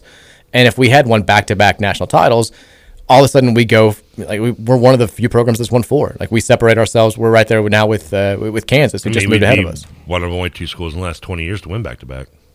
Yeah, we'd be the most recent repeat national champion. Which Before Florida was was what 92, 90, 91, 92 Duke, wasn't it? And Florida didn't know 506. 0708. 0708, sorry. Oh, 0607. We're both wrong. Yeah. Um, yeah, Duke is the yeah, 'cause 05 obviously was North Carolina. Yeah, yeah. Duke was the most recent before then. Yeah. Before that would have been. Oh, good lord! You have to go back to the UCLA. You have to go to UCLA 70, Mhm. uh, 73 74 because they lost. Uh, no, 74 70. No, they lost 74 because they lost to NC State. So it would have been 72 73. Did they not win it in 76? No, 75 was the last one with uh, Wooden. Right. 76 was um, uh, the undefeated season for Indiana. Oh, you're right. Last undefeated season. 77 was Marquette. 78 was Kentucky, right? Kentucky. Yeah, that because that was the first class to win a NIT and an NCAA championship. Man, yeah, it's been a while. Been a long, long Michigan time. State and 80 in Louisville. Yeah. So to answer the question, I'll take the title. Yeah, just it, I would say it a short answer, but I don't think we. I think we left that six minutes ago. I'll say the title. Uh, Texas, if Norman won the Masters, the Augusta leadership shuts down any talk of the Saudi Golf League that he's backing. I didn't know Norman was backing that league. What? Uh, what are we talking? Huh? There's a, a we, so remember we I think we talked about this briefly when Phil Mickelson pulled out of the Masters and you didn't know. Oh, yeah, something about uh, it's something to do with Russia and Ukraine, right? No, it's the No? Saudi Golf League. Oh yeah, The- basically these high these rich Oh, oil yeah, tycoons yeah, from yeah. Saudi Arabia are trying to launch this this professional golf tour that's going to rival the PGA. Yeah, because that. It, yeah, you're right. Because it's the WWE is already uh, in line with them doing these shows. And they're trying to offer like outrageous purchase, like purses Mhm, and just yeah. all this money. And you know, some top players have been like, eh, you know, maybe like blah blah blah. But most have been like, no, that's I'm not going to sell my soul for Saudi money. And Phil was the one who was like, I get it, like I, I might. And you know, people got upset about it, and he ended up pulling out of the Masters because of it. Um, but I didn't realize that Norman was was part of this. Well, I, I mean, after watching the 30, are we surprised? I mean, the guy put his name on all the marketing stuff. Of course, he's going to do something for a dollar. Yeah, well, I mean, don't don't hate. on I mean, you can hate on him, I guess, if you want, but I mean, it is what it is. Texas gained a competitive advantage, kind of like paying Anthony Davis during a 2012 national title run. well, that didn't happen. They're going to sue the Chicago sometimes. Don't worry. That lawsuit's coming any day now. yeah, never. Any day now. Haven't they almost somewhat proved that to be somewhat a little bit? Isn't there more? They found like more proof towards that. that Well, that money? came out in the what that that recent story that he got. They paid him like during a was it Midnight Madness? They paid the family Oh, like, the like shirt ten thousand dollars. Yeah, yeah. that shirt the money. shirt money, yeah. Which, look, That's what it was. was against the rules. Yes, but I'm not gonna throw a fit about that because he deserved the money, like he did. His family did. Texas says, "How do you know the? I don't think I can say that. The blank that Montrez busted didn't help him jump higher on that dog. it's a good text. It's a, it's a good, lighter. He just the, the release helped. It's a good text. Texas UK compliance staff did as much due diligence on Shaedon Sharpe. I think this is is this KRC or is this for us? That's for us. We'll take it. UK compliance staff did. Oh no, it's for us. UK compliance staff did as much due diligence on Shaedon Sharpe's transcripts as they did with the Ashton Hagans' money phone situation. the money phone. it's been 24 hours now. I think I'm more confused about what's going on with Shaedon Sharpe than I was this time yesterday. I no idea. Other than it sounds like he's going to the NBA draft. He's going to the NBA draft. What's there confused about? Well, so Kyle Tucker wrote a story. I guess Tucker's been doing some digging, and He wasn't going to play this year, and he's going to the NBA draft. But did you read? I don't know if you read. Well, you don't have an athletic subscription, but Tucker basically wrote this thing saying like everybody wanted him to play when when it you know when UK the injuries piled up and the team wasn't playing well in February. Like Shaedon Sharpe wanted to play, his family wanted to play, John Calipari wanted him to play, the teammates wanted him to play, and it's this this handler advisor Dwayne Washington I think is his name who Guy from Memphis? put the no not Darius oh. put the you're always so close you're always like half right Dwayne Washington. I know that name though. well, he was a wide receiver wasn't he Maybe. anyways, he put the kibosh on it. He said, "No, you're not doing this." And apparently, this same guy was telling Calipari and telling everybody at UK like he's going to come back next year. He's he's just you know this, that's a guarantee. And in the in the next breath was telling people in the NBA he's definitely going to the draft. And I, who knows? I mean, maybe, maybe this is them trying to create a scapegoat so people who are already a little bit upset at John Calipari aren't really upset at John Calipari or the kid himself. But also, like when I read that, I get it. Like kids have shady handlers, and adults all the time get in the way of kids. But at the same time, you're 18. If you want to play, you can make that decision. You, Yeah. You do like I you agree. say to hell with you. My parents want me to play. Everybody else wants me. I want to play. If he really wanted to play, he would have played. I agree. On the other hand, I also kind of see where the handler's coming from. He, he's thinking in his best, in his kid's best interest, and for Sharpe's Sure. best interest is not. I mean, you go out there. I mean, yeah, But the lying is is another thing. you could go out there and you know be you know be awesome, and then you know it does help you. But you go out there and you know God forbid, get hurt, play poorly. You know your draft stock plummets. I mean, obviously this this handler is only thinking about the financial side of his own benefits, but he benefits if Sharpe benefits. Uh, I mean, yeah, he should step aside if Sharpe wants to play. He wants to play. You can't. You, you know, he, you're right. He's 18. He can make his own decision, but I mean, he's also like 18. You don't make the best decisions sometimes as well. And I can see, I, I get where the hand, I get from for the, first time I think ever in my life, I see it through the handler's eyes. I get it, but I also like. The, I think the lying is the issue where he's he's leading everybody on. Because if he's not, if if you have, because it sounds like he brought Shaedon to UK with zero intention of Shaedon never playing for UK. I don't think- I- and I- told everybody the opposite of what he was telling other people at the exact same time. I, I when he got there, I had zero intention he would ever play. I didn't either, which is fine, but I mean, there's no reason for him to play. I mean, because he's already a lottery pick. but be open and honest about it. And their whole thing is because the, the question I would have, and again, I'm following that I have a tenuous grasp on how this whole thing played out. But my question would be like, if you have no intention, why even like send him to Lexington? And their whole thing was they thought it made it more legitimate that he actually graduated high school and would help with him being eligible for the NBA draft if he enrolled at UK and took classes and did all this stuff. I don't know how that line of thought works, but that's It doesn't, and it doesn't, and it won't matter. it's a bizarre situation any way you slice it. There's no there's no question about it. All I care about as a Louisville fan is that this kid doesn't play for UK because I think he's really good. So as long as he doesn't, I'm good. I yeah wouldn't I won't hold don't hold your breath if you're a Kentucky fan he's going to ever play. I don't think any of them are at this point. Yeah, I mean they're grasping on invisible rules. And I don't think most of them were. I think they're like everything that I see is they're upset about the way it was handled. Like they which fine. Like you have a reason to be pissed off. I mean, honestly though, if, you, if I'm a UK fan, when he got to, I mean, I would still. I mean, I wouldn't have expected him to play. I don't. I mean, I, I think you're just you, you kind of put your bad, poor expectations in your own head that's causing you to get mad about this. And I think our guys, uh, Walker and Roush on KRC every morning, seven to nine, right here on the Big X. Yeah. I think that with Scooter Dingus, I think that they were pretty firm and, and realistic about this. Like I, I feel like I would imagine, even though I mean, and the comments that were made were brazen. Like like Tucker lays them all out. Like every comment Calipari made on his radio show, like every comment that Shaedon Sharpe made himself. Like they're saying like definitively, I'm playing next year. Like I absolutely, and I think TJ was consistent in saying like they can say it as many times as I want as as they want. I'll believe it when I see it, which I think is how I assume most rational Louisville fans would have approached the same defense, situation. and I'm not shouldn't maybe defend because it is it was a lot.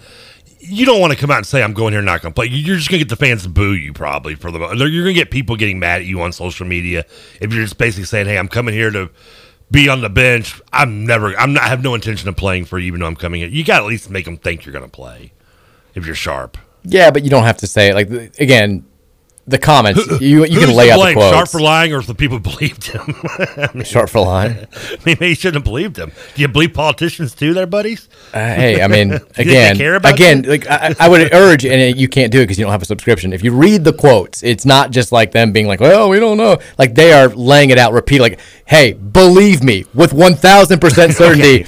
Like they're like, "I will chop off my arm if I don't play for UK next year." I wouldn't have gone that far if I was them, but I can I mean, yes, I wouldn't have gone to those extremes. Texas says there are rumors coming out that Greg Norman may, may play in the Open this year. Well, that'd be cool. I'd like to see it, would he be able? Wasn't there like a senior open or something? Yeah, I mean, he's uh, once you're, I think, fifty, you can play on the senior tour. Do you have do you have to retire at a certain age in golf? No, you can play as long as you want. Well, like you said, Nicholson was Nichols. Nichols uh, Jack was was forty seven in eighty six when he won the last Masters. I think that's forty-seven or forty-eight. I feel like. Is that the oldest person to win a Masters? Yes, although Tiger was close.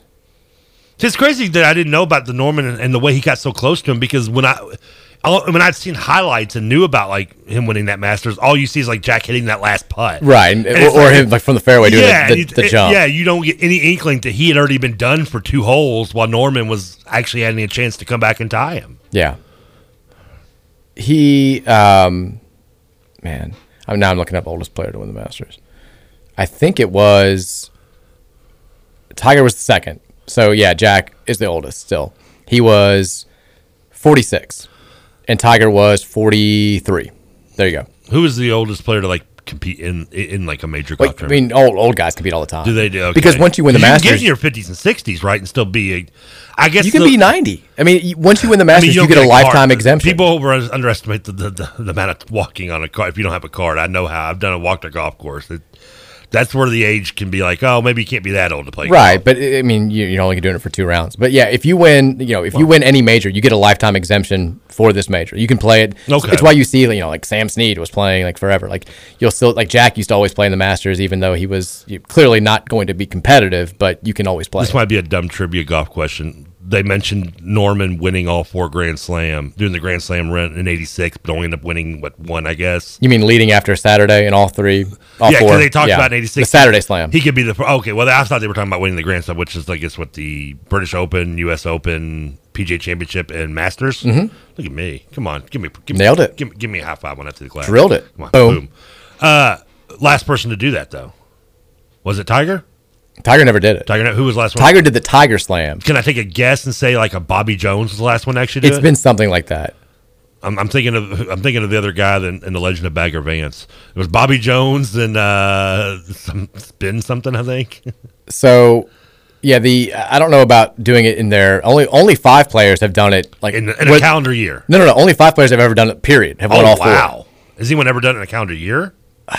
If, it, like if it has happened, it was like Bobby Jones That's what that was the name I threw out. Yeah, because Tiger did the Tiger Slam where he won four straight, but they were f- over two different calendar years. Yeah, yeah. Like I think he won.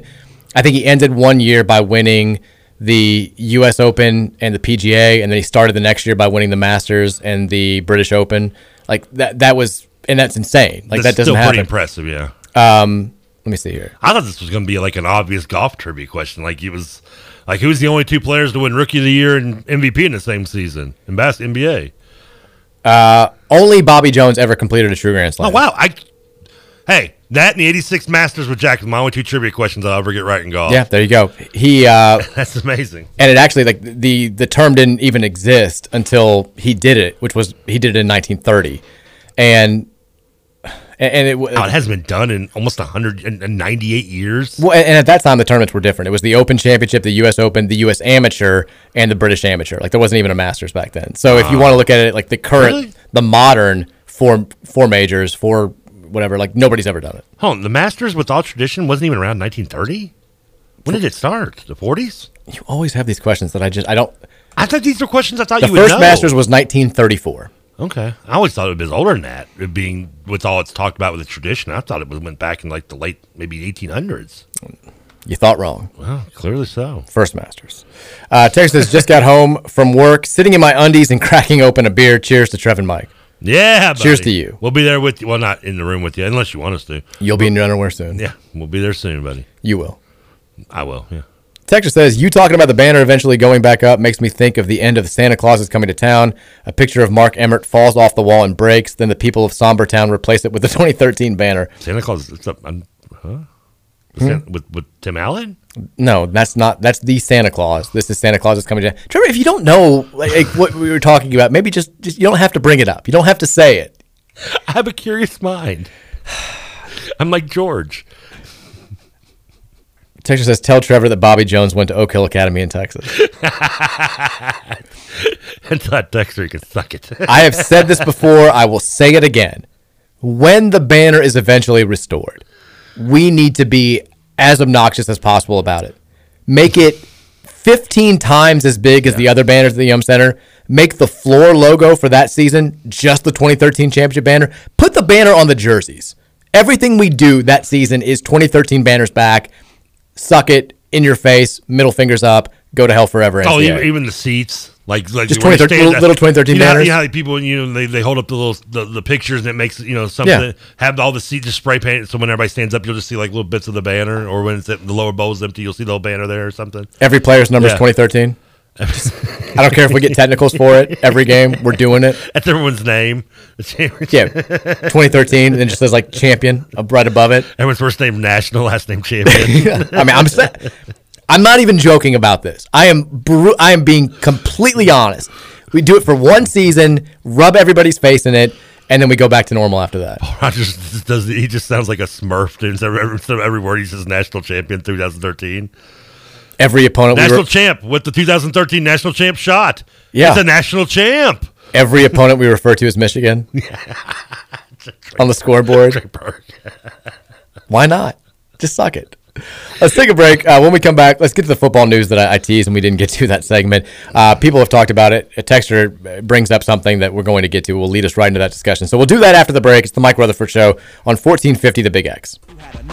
Fighting it'll make you choke. You can't provoke. You can't cope. You should have broke because I ain't no joke.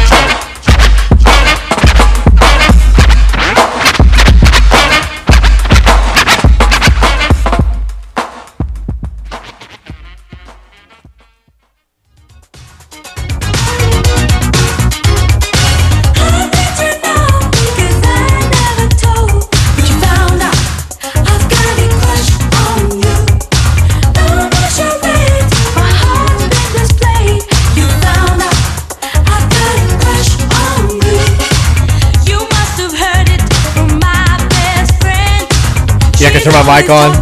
I was getting into You, it. you, Trevor, for to set the scene, is dancing so much that he refused to turn my mic on. Good song. Still there. Are you ready for a shout out? Oh yeah. Let me turn. Let me turn on the jet. Thank you. Classic jam of 1986. Ah, crush on you, baby. Shout out Louisville men's tennis team. Oh, always. Number 23 in the country, nationally ranked. Cool. Participating in the ACC tournament today. They advanced to the semifinals with a win over Clemson. And if, if you saw the card celebrating on the court, look, that wasn't. We do that every match. We meet at the we meet at the net. Meet at the net. It's tradition. It's not about you, Clemson. It's about the net. So suck it. Uh, they will take on top seeded Virginia tomorrow. They are the four seed in the ACC tournament. Props to the men's tennis team. They've had a, a fantastic season. You got to show some love to all the sports here. We Oh, yeah. We we love all the Louisville teams. We show love when love is deserved. Yeah, men's yeah. baseball, by the way, I said men's baseball. Baseball. no no reason to say men's baseball. The gentlemen cards of the baseball team. The Cardinal Nine. The Cardinal Nine are taking on NC State for a three game set that starts tonight. Bad Big news for the Wolfpack. Bad news for the Wolfpack. It's another nationally ranked series. Louisville. I, I love that we do the thing where we just take whatever poll has us the highest ranked. There's like there's I mean, why wouldn't you? yeah, of course. There's like nine. So we are the number 11 team in the country because that's the highest ranking that we have, taking on the number 23 ranked NC State team. And this is a big, big, big series as far as the race for the Atlantic Division crown is concerned. Uh, these two teams at the top of those standings. Louisville nine and six in conference play. NC State is ten and seven. Uh, we are one and two right behind those two teams. Wake Forest and Florida State are both ten and eight. So Louisville's got one series. Uh, th- they've played one fewer series than those teams. They'll have to make that up, but you need to at least take two out of three. Yeah, I'm feeling confident. Um, I think things are going starting to go well for my baseball loves. I mean, the Blue Jays just won a series with the Red Sox, took to three in that one. Their second straight series win, uh, as well as against the A's before I was splitting against the Yankees, and now the the Cardinals, the Cardinal Nine, are going to do the same. They're I only win- follow college baseball. I don't follow Y'all Major didn't play yesterday, did you? No, Bats are going for three straight. I follow Triple A I, too. I did see that. Yeah, they they they uh, they go on the air again tonight at uh, pregame six thirty five seven seven oh five uh, uh, first pitch. Texas, we have to talk about the Castellanos Chris Rose interview. No, we don't. I'm not doing it. I can't. I, I'm not in the headspace to be able to talk about these Reds. A different interview. He was on today. Hmm. Basically, he was like, Chris Rose. Is that the guy used to be on with John Salley? And I don't know. The All best damn sports show ever. I think it was no called. idea. But he he was like, I feel sorry for Reds fans, and Castellanos was like, me too. Mean, Castellanos said that. Yeah. I mean, Castellanos has made no bones about it. He's like, I love Cincinnati. I love the Reds. It'd be cool if they had an ownership that tried. I guess what he straight up said at the airport. His first interview with the with the, the Phillies. Has Votto been quiet over this? I mean, he's the one I would think that would be the more as much frustrated as anyone. I'm ready to trade Votto to a team that can compete. I mean- right, let's talk about the football thing before people get mad because they're already getting mad. Um, the text that spawned this was, "I'm sad today. I live in Alabama, and listening to the local radio today, all these hosts are extremely excited about Tyler Harrell." Which, if you didn't hear should be. this, Tyler Harrell entered, entered the transfer portal. Well, here's how this went. Yeah, here's a timeline for you. We heard, I I think, three weeks ago. I think it was three weeks ago today. Was that Yeah, Friday? It was on a Friday. I remember. Yeah, We were at the OG studios, Yep, yep. and you know, I'd heard I wasn't going to bring it up unless somebody asked about it. People asked about it. Have you heard these murmurings? I brought it up too. And yeah, like if the news had gotten to us, then it's pretty substantial that Alabama has reached out to Tyler Harrell in mm-hmm. some way, shape, or form, which is against the rules. He was not in the transfer portal at that time, and they want him. And Alabama people are like, whoa, whoa, whoa. Don't use tampering. You don't know what you're talking about. He's, you know, he, there's no evidence that he's been contacted by us. He's not even in the portal. He might just stay at Louisville. Well, four days later, Tyler Harrell in the transfer portal. Five days after that, Tyler Harrell's going to visit Alabama. Today, Tyler Harrell has committed to Alabama. You can connect. nice of him not to commit the day he entered the portal. I mean, At least, yeah. At least, at least, at least he tried to make it seem like it was innocent. you cannot have hands and connect these dots. It's not hard to do. It's, it's it's easy to see exactly what transpired here. And like we said when it was first out there that that he had entered the transfer portal, which I think happened during the show one day, it sucks. Eh, he's very clearly a talent that I think deserved probably more love last year, more attention last year. He's one of the fastest players in all of college football. That's why you get targeted by a school like Alabama. And with Jordan Watkins leaving, with Justin Marshall leaving, with uh, a couple other guys, uh, you know, losing them to just graduation, Tyler Harrell was set to be kind of the guy for this team next year at the wide receiver position. He was going to be the next Tutu Atwell, and I think there were plans to use him in that that fashion. And now he's going down to Tuscaloosa, and like, you can't blame him. I guess. I mean, Bama's Bama. Who knows what they were offering, and who knows what the NIL deal was, or the, the, the pay for play deal was. But at the same time, it just it feels crappy is the word that I can use on air for them to have done this and, and for this to, to be the way that it works. But like this is it, it's a brave new world out there, and the biggest and the best are going to continue to do stuff like this. I'm sure. Like I think everybody is tampering to some degree, but this is just a very very blatant case of it. Um, I'd say best of luck to him, but I kind of don't. I kind of I want him to be just an okay player down there. Well, I mean, Alabama's also banking on thing because he was he's he's been raw and like Tutu, he's very raw. I mean, you there were times where he probably dropped more passes than you would like to have seen him do, but he was still open. Mhm. And but the potential is there, and that's why it stings so much for Louisville fans. Well, I mean, among many other things. Yeah, I kind of part of me hopes that potential never hit. He's still just kind of he just he's the speed guy. You know, he's Orlando Jones from the replacements. I mean, he's you know he's dropping the Twinkie on a, on a shoplifter. He's and you know what, Alabama, you can take your elephant trunk and shove it where the sun don't shine. Hey. Let's talk about the other. And fried peanuts suck. I'm not a big fried boiled peanuts fan. Is it boiled? I Yeah, it's okay. Whatever your damn Fried peanuts, I would guess, would be delicious. I forget. I just remember going. You can't go into a gas station once you hit that border of Alabama without seeing boiled, Boiled peanuts. Yeah, They're a big deal. everywhere. Yeah. Uh, Let's talk about more positive news, which is the recruitment of DeAndre Moore, another kid from California, uh, Los Alamitos High School, Ooh, to nice be name. exact. He is the number 55 overall player in the 2023 class. He is ranked as the number five wide receiver in the class. He is, I mean, he's a he's a big deal. He'd be the highest rated uh, receiver to ever commit to Louisville. Uh, he'd be one of the highest players to ever sign with Louisville. And it, for a long time, it has been well, for a while there, it was he's going to go to Oklahoma, and then that changed when when Lincoln Riley left, and after that point, it was just kind of considered to be a done deal that he was going to go to USC. He's gonna- Sounds logical. Yeah, he's, a gonna- California kid. California Like, kid. He was committed to Oklahoma. He's just going. Or he was about committed to Oklahoma. He's just going to follow him to USC. He does, by the way, have an Alabama offer, but Boo. well, suck it because he's not on Alabama's not on his final list. Good. He's got good taste. He's down to four schools now. USC, still considered by many to be the favorite. Rightfully so. Texas, Oregon, and Louisville. Hmm. Not interesting. I like being in the group. So he, t- you'll like this even Is he more. in Southern California? Is he from, or is he Northern California? You don't. know. Okay, I'm sorry. Does it matter? Well, if he's from you from Southern Cal, he's, he's in their backyard, maybe. Yeah. He's he's from Southern Cal, and he was formerly committed to their current head coach. So that's I just told you that they- they're considered to be the favorite. Doesn't matter what part of California he's from. You're just mad you don't know. No, I just I just want to continue to the, the pertinent part of the story. He talked with 24/7 Sports. The Greg Biggins, who covers the sport nationally, um, is kind of an Oregon guy. Oregon still feels like they have a shot here, but USC is definitely the favorite. He talked about all four schools on his list. Here's what he said about Louisville. I visited Louisville back in January and I loved it there. I loved the vibe and the overall family atmosphere. I mean, every school always talks about the family atmosphere, atmosphere, but at Louisville, you can see it and feel it. I love the coaching staff and I have a special relationship with Pete Nochta. He's a great guy and told me some stories about some of the things that he went through and how everyone at Louisville all rallied around him. I haven't locked in any visit dates yet, but I'll probably trip to Louisville on June 17th. That's when all my Cali boys will be visiting, and having them already committed definitely plays a big factor for me.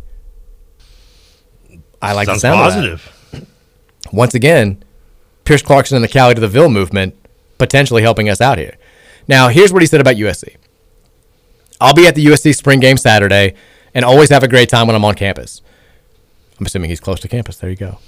If you just waited, you. you. would have found your answer. Uh, yeah. My connection with the USC coaches is very strong, and I have the exact same feeling about SC as I did with Oklahoma when I committed there.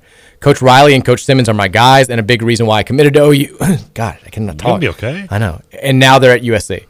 I already had a lot of love for USC, and they were one of my finalists when I first committed. I love it out here and love all the opportunity playing in a big media market like USC provides.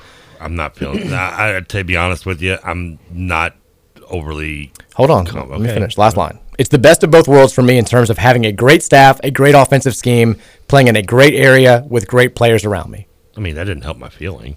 Oh, I, just, I, I just wanted to finish the quote. I thought I was going to get like a last line that says, "But." No, I just wanted to finish. It smells like trash. Here's how we. Here's how this this this this is the way it should work. I finish the statement, then you share your thoughts. Yeah, but sometimes I forget them. I know you do. I know you do. Uh, I'm not. I, I like the quote about Louisville, but here, here's the, where my mind automatically goes. If Lincoln Riley was willing to make a kid want to go to Oklahoma, I think it's going to be hard to convince him now that he, he can't get him to come to South Carolina, the Southern Cal with him. I think the biggest factor that we, well, really the only factor that would lead him to Louisville is what he said in the last line of his quote about Louisville, which is his boys are going there. Yeah. And he says, like straight up, like that play, that's a big factor for me. if we're able to, I mean, it's been. Don't get me wrong. Like it's already an incredible class, and beating out programs like Oregon for Pierce Clarkson. Um, I mean, Bama and Auburn and Georgia and LSU for Aaron Williams. Like that's fantastic. This would almost be more impressive than all of that because it's a kid from Cali who was committed to USC's current coach when he was at Oklahoma, who everybody just assumed was going to follow him to USC. It's USC for God's sake. Like the, the program speaks for itself. It's an offense. It's a wide receiver. U- USC is attractive for a million different reasons. Mm-hmm. To be able to pull him from that program with all of that being on USC side, I think would make this maybe the most important, impressive, I guess is, is the better word, commit from this 2023 class. If it does happen, I, I mean, how badly do you want to play with Pierce Clarkson? I think is the is the question here. If if that's your boy, if that's the, the quarterback that you love playing with seven on seven in the summer, playing with it uh, at these camps, how badly do you want to be that connection in college? Come here and make it happen. I mean, I pushed that along with you're going to play right away here and not there. Yeah, I mean that's. I mean you, you've got to pull that card, and that's the truth. Because I mean, For sure. I mean, he's the what you said the fifth rated wide receiver. Well, there's Fifth rated wide receiver. I'd be willing to put money that USC's also got on the list of the top four guys ahead of him. Uh, I mean, because um, Oklahoma was bringing in receivers. They had one of the, I think, some of the better receivers coming into that class before Lincoln left. The number one wide receiver in that class is already committed to USC. Who's that? Hazelwood or something like that? Zacharias uh, Zachariah Branch from Okay. Bishop Gorman in Vegas, and the number three player is considered to be a heavy lean to USC. Formerly another player who was committed to Oklahoma when Lincoln Riley was there, and now is considered to be a 91% crystal ball projection of him going to USC. There you go. What was his name? I didn't hear you. Uh, the, the Brandon Inniss Oh, okay. from Florida. So Yeah, so these- right there, case in point. Yeah, I mean, now some players that doesn't matter. I mean, if that did, Ohio State wouldn't get nine awesome wide receivers. It wouldn't be Ohio State wouldn't have lost, you know, Jameson to Alabama because the two guys ahead of them were, were top ten picks in this year's upcoming draft. And Right, but but that's that. our pitch. That's what we're exactly that combined. The fact we can, and, and I know you can use that pitch. and That's something Kentucky fans used heavily in in their in their what they're where they're at today with success. with success in different areas. But combine that with yes, the Cali kids, that does give me a little more hope. Not one hundred percent confident, but I do have a slight hope. You know, Lloyd Christmas, you're telling me there's a chance because of that. Right. I mean, that that's what you hold on to if you're looking to have reason for optimism in this recruitment. Is one, I mean, these other kids had all the same options on the table. They could have gone to bigger and better schools, but they chose to see this as like a movement. We're taking over this program in Kentucky, going from Cali. And if you go to USC as a receiver, you're another dude, and you're probably on the sidelines for a couple of years waiting for your a year, chance. yeah. If you come here, one, you're going to get more NIL money because you are the guy. And two, you're going to be on the field right away. Maybe playing with Pierce Clarkson and these other kids that you are, are, are- have, have played with in California growing up for years and years and years. I would hope schools aren't using the why would you go to Louisville receiver? Every receiver they get just bouncing on them anyway. Everybody's bouncing everywhere. That's, true. It's not just us. We did lose like basically our top what three receivers though. Yeah. All the transfers. Well, top two. Well, who had been a, the third was well, who was our third receiver last year? I guess well Ford. I guess technically maybe, but Yeah, it, it's we really didn't have a third receiver to be honest with you last year. it's not great. It really was just a two man group with with with, with Harrell and and Watkins. I mean, I know Marshall caught a few passes who transferred, but I mean, our, our third receiver might have had what fifteen catches. Our third receiver was was uh it was Harrell last year. Oh, he was and I think he had like 18. Yeah, Like, he didn't have like he, he had like a, a few drops too. If he had eighteen catches, he probably about ten drops. set the record for yards per reception though. I mean, you know, I mean, there's it's there. could have had a few more. I'm saying the potential is there. You, you, you, there's no reason why, if you're an Alabama fan, that you have no reason to be excited about him coming in, especially with the fact they lost both their speed guys and Jameson and Metchie. Yeah, I mean, Sure, they have other guys on the bench that are exactly good, but yeah, This is the way it's going to be, though. I mean, you're going to even at a program like Louisville, which is again, we're not tier one, but we're a power conference program with a decent degree of success over the Yeah. last 20 years or so. So.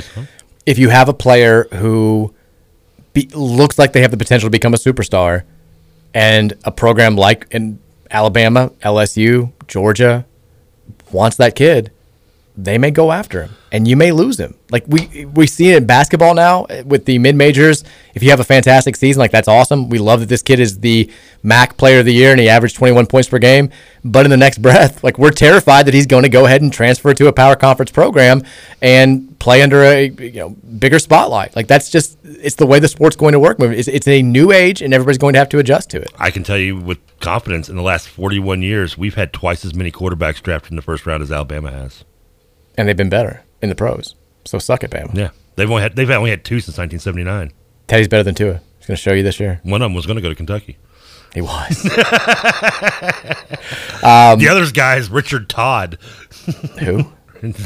Dick Todd? He, Richard Todd, yeah, that was his name. He Jets took him in 79 first round to be named his replacement. All right. Well, uh, didn't pan out. If you have thoughts on this, hit us up. Thornton's text line 502 414 1450. We got to take a break, but hour number three is on the way next. We'll react to this news. Uh, we'll get your thoughts, and we'll talk other nonsense coming up here in hour number three. It's the Mike Rutherford Show. Happy Friday to you. Happy Thunder Weekend. Derby Festival is here. We're celebrating all weekend, and we're celebrating for the next hour. Coming up after the break.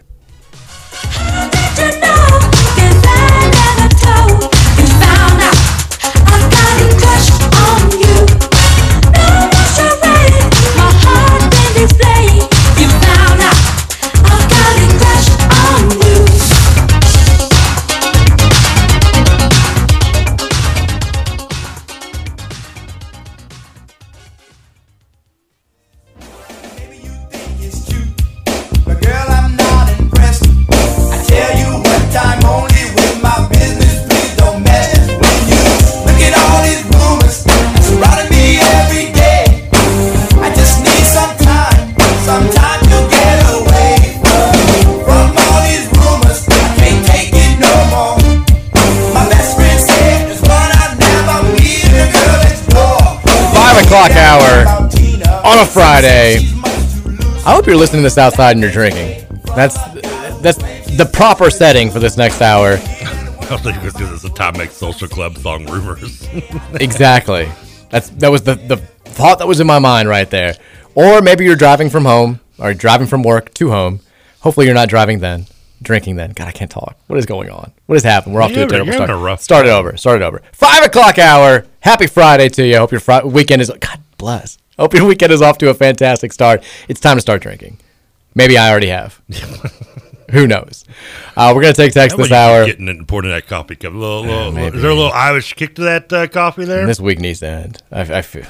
When I worked at the when I used to work at the golf club, the uh, one of the, the, the groundskeeper guys, he'd always come in and get in the morning to get a coffee and be like, little, little Irish kick to that, Mr. Kelsey. And I'm like, ah, sure, buddy. Why not? Yeah, he got fired eventually. Yeah, sounds, sounds, about right. 502 414 1450 is the Thornton text line if you want to jump in uh, this hour with any of your thoughts. We spent last hour talking a little football at the end, uh, mentioned Tyler Harrell in news that shocks nobody around here, has committed to Alabama. We mentioned DeAndre Moore, the U of L wide receiver recruit, who made some comments about the Final Four schools on his list today. It seems like it's maybe a battle between Louisville and USC, which is uh, exciting. We got excited about that. Um, we've talked Greg Norman, talked a lot of golf. Would you have guessed we would ever talk this much golf on a show with me? No, but you all the, the only way that I would have guessed it would have been it wouldn't have been like, oh my god, we had a crazy Masters and we got to react to it on Monday. Yeah. It, it would have been that Trevor watched something golf related on TV, and that's exactly what happened. You watched the Greg Norman thirty for thirty, which was very good. I watched it earlier this week. Yeah, I and we discussed it. a little bit. I wonder if there's another. What would another golf thirty for thirty be good enough to entice me? It won't be Tiger because I've, I've I've lived through the whole Tiger thing. I have no really desire to watch a documentary on Tiger. I know Tiger. Like I, I watched it firsthand happen, so probably wouldn't be that. You would, I think, you would enjoy the Jean, uh, Jean Van de Velde documentary on his collapse at the British Open. Are you familiar with this? Where he like you know? No, I have no idea. In fact, completely collapsed, like went in the water, pulled like like he just I total unraveling. Made the name up. I mean, no, you you would. Th- that would be something that I think would pull you in. I could see a good. I don't know if I do a Ken Burns version because that might be a little too boring for me, but I would I would go for a good documentary on said like the Masters, the history of it, and tradition. Or like I think we talked about the break. You looked up the oldest golf tournament, which was the British Open. Uh, I could I, I could probably go if it's done well. I could do that, like a, a following the history of, of the said tournament. I could I could see getting into one of those. Yeah, maybe as long as it's like only two hours. I can't do more than two hours. No, it would be that would be it'd be bland. Think so? for you There's especially. not good like, if you're not, stories, so you, there would be, but like especially you don't like golf that much. That's true. I think it'd be tough. Yeah, it might be. You're right. I think this was probably the limit of No, You- John Da- Daly. Exactly. Yes, we just we, We thought the same thing at the same time. time. How have they not done a thirty for thirty on John Daly? They have. Oh, they did. It was good. It was like uh, th- three, four years ago. I'll have to go back and watch that. I think it was like hit it, hit it long, hit it far, hit it hard, something okay. like that. I mean, I don't even know why we're calling. I hit it hard, anymore, man. we also didn't. We didn't bring up. I think we're the only radio show in America that didn't bring up the the brought- John Daly the second Hooters uh, NIL deal. Oh, I know. I mean, it's this is. It, it aggravated me when I saw that because I mean, I'm like, you know, I'm I'm your kid too, pops. You know, and you can send me something. I mean, It was only notable because I mean, people are like, "Well, he's not even that good on Arkansas's team." Of course, he's not. Like, it doesn't matter. Like, he's John Daly's kid. Arkansas like the the the Alabama of golf. Like, why do I always hear when I tell you? No, but it's where Daly played. Okay, but I just I don't know why for some reason like when you I hear the names Georgia, Arkansas, and like and Houston like constantly when I hear like golfers that went to college that are that are good. Those are like three schools I, I think I hear Georgia's big. Uh, Bama's big. I mean, that's where Justin Thomas went. Okay. Um, I think I know Florida State used to be big. I mean, I'm assuming just you know down in the deep South. south, in general. Yeah, I mean it's you're gonna have good golf because you can play it regularly and so much. The only reason I think that the Hooters NIL deal thing was notable, at least to me, was the quote that John Daly II gave, which was, I've seen my father's great relationship with Hooters over the years, and I am proud to continue my family's association with this icon- iconic brand. so I'm actually, it's funny that this comes up today. I'm wearing this AJGA hat today. I today. no idea what that stood for. American Junior Golf Association. Ah, I thought it was an eye chart. They uh, it's, it's not. They hosted a uh, Justin Thomas out at Harmony Landing. That was his course growing up. I think his dad's th- still the club pro out there. They hosted this Junior Golf Association event. Like people came from all over the the country to play in it, and they had the day before. I guess the tournament started. They had like a scramble, and a buddy of mine had a team together and invited me to play, which was nice. And we got paired actually with a shout out to my guy, the Big Tuna, who won a state championship at Trinity Big Tuna. this year. But John Daly's kid was playing in this tournament. And so you're like, everybody wants to catch a glimpse of him, and it is cool. But he, like, I think there was like 42 golfers, and he finished like 31st or something. Like he's not, he's not the, the- he's not going to be his dad unless something changes significantly. And he played at he played at Arkansas, and he's not Didn't drink enough. yeah, he's not like a like he's not one of the in their four man rotation. I think the first tournament he played, he shot like 84 in the first round. So he's he's got a ways to go. Well, the fact he's already being acknowledged at a collegiate level tells you he's not his dad. His dad came out of nowhere. Remember? Yeah, pretty much. Just, I mean, he just came off the, the driving range with a cigarette in his mouth and a But beer But he in his. still was like a bigger deal at Arkansas. Like he was playing. Oh, did John Daly Senior play at Arkansas? Yeah. Okay, I didn't know. Okay, I know you said Junior was going there, but I didn't realize you mentioned Senior. That's what I meant when you said why is like what, oh why is Oh, Arkansas a big deal? I'm well his dad played there. Oh, okay, okay, okay. There you go. By the way, just and I, don't, I know I've mentioned this before, but not to brag, that John Daly follows me on Twitter. That's pretty awesome. I mean, that's That's a good one to yeah. have. I mean, I don't have very many good ones. Trust me.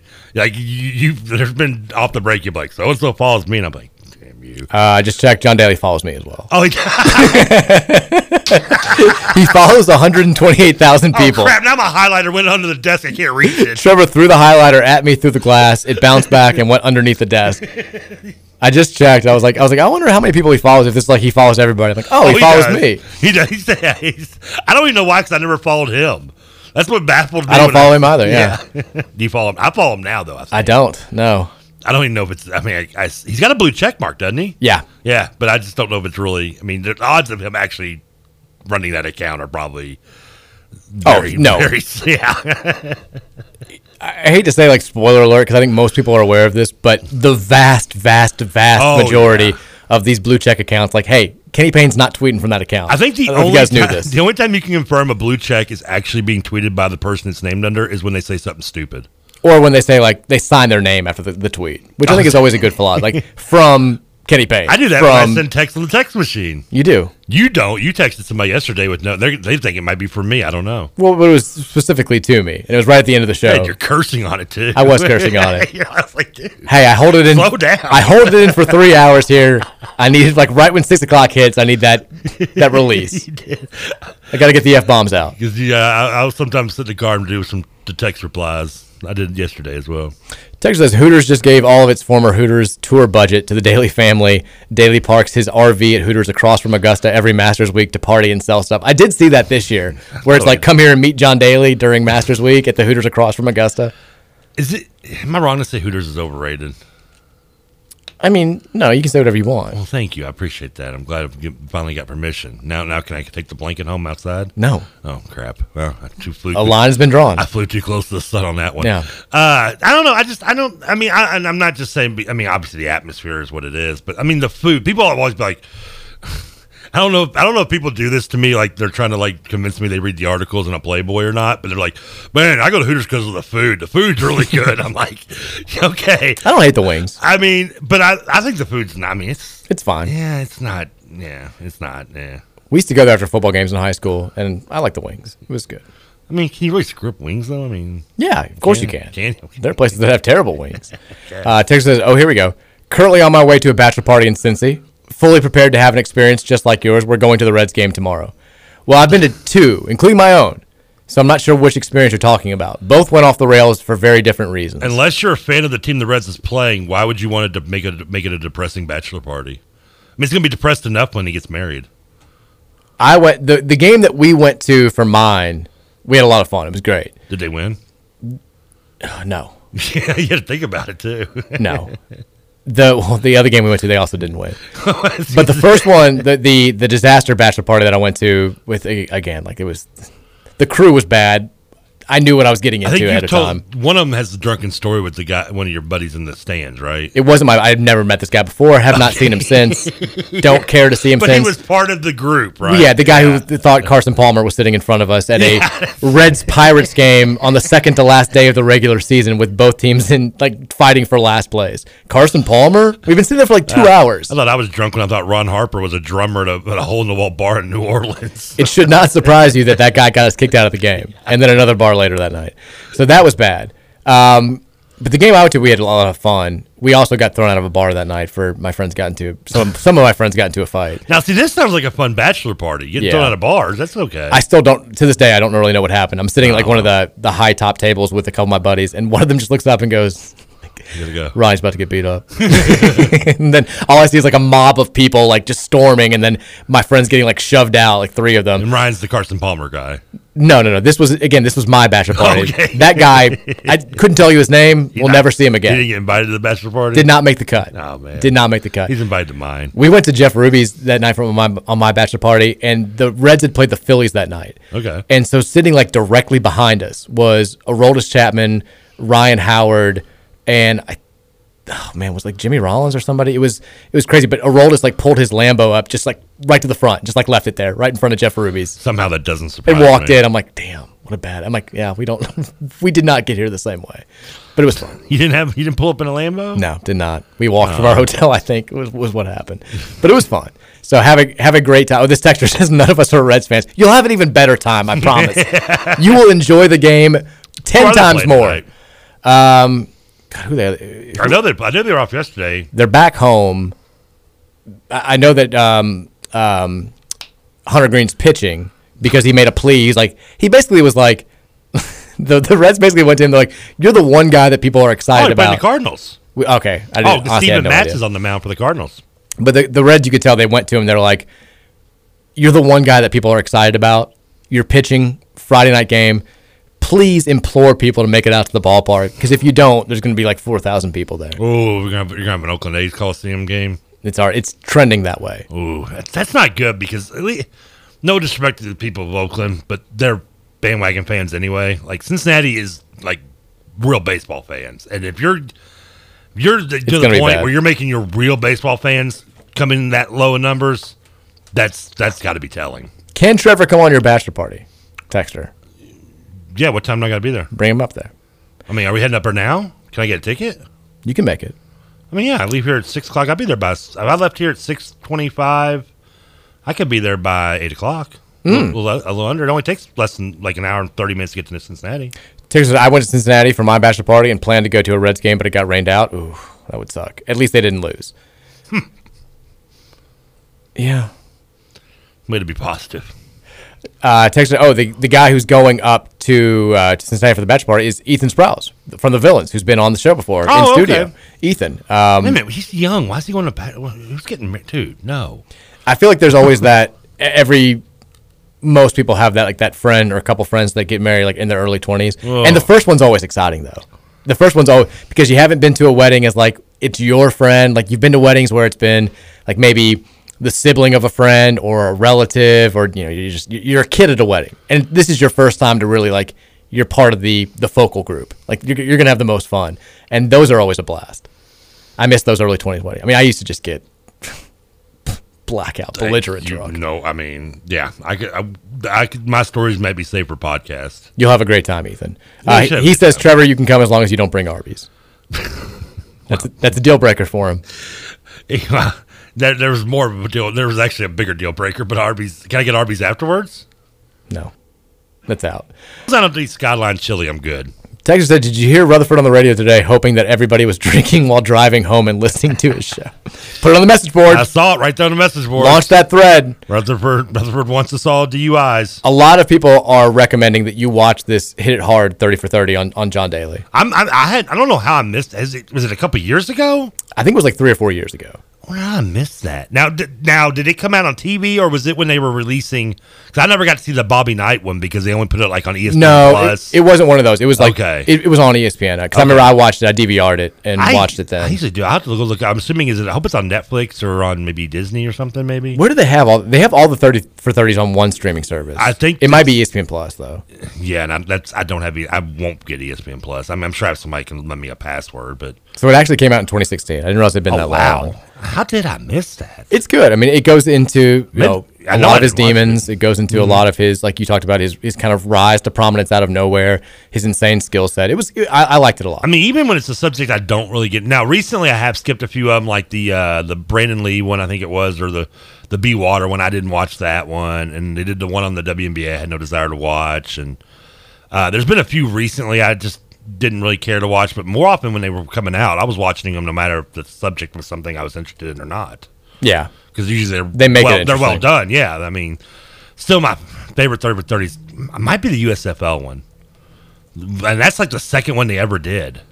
That or the, I mean, obviously an easy answer would be to say the U one or two. Those are really obviously very popular as well. I liked um, The the, one two the two Escobars was probably my favorite. That was a good one. Really I, good. and the one I recommended to you early on when I first met you, the one on the uh, Marcus Dupree, I really liked. That was really good. Yeah. I'd seen it before, but it had been a while. I rewatched it. And it was the was the best that never was. Best I think That Never the Was, yeah. That's a good one too. Uh, Texter says also former Hooters tour stop Seneca Co- Country Club where you drive the beautiful Pee Wee Reese Road to enter the grounds. It was. It also hosted PGA events back in the day. I think of old school when he's talking to the manager. He's like, "Did you go by the Hooters in San Diego?" How was Hooters? How was I actually didn't make it to Hooters. Sure. Sure you didn't. Uh, Texas, unlike other Louisville sports radio stations, it's good to know the Big X doesn't allow convi- Oh, okay. Well, caught myself there. Uh, should I go back and read that one? You can if you want to. Okay. Now, is it worth it? I mean, it's a reference to a prominent local radio show host who returned to the airwaves today. Are you even aware that this happened? No. Did, did, did, Deener's back on the air. Did he come back today? that's- okay. yeah. I had. No offense, Drew. I wasn't listening when you were before or after anyway. So There you go. Taylor says, tuning in late. Is there any news that I missed? yeah, the master started in 1934, It did. And the British Open's the oldest. 1860. 1860. See now, the Bobby Jones is the last one to win all four in a year calendar year in 1930. The only Only. person to win all four in a calendar year. And even then, it was didn't include the Masters. See the things you There's missed? There's been no modern Grand Slam. This is what these are the tidbits you miss when you Uh, don't listen. I- serious news, if you haven't seen, I'm assuming you've probably seen the news that we've talked about. The big news of the day Roosevelt Wheeler announcing he's returning to the UL men's basketball program for another year. Uh, we talked about Tyler Harrell, as expected, transferring to Alabama. We talked about top U of L recruit DeAndre Moore, narrowing his list to four and speaking, I think, glowingly about Louisville. Still, USC seems like it's the favorite, but we talked about why Louisville would have a shot there.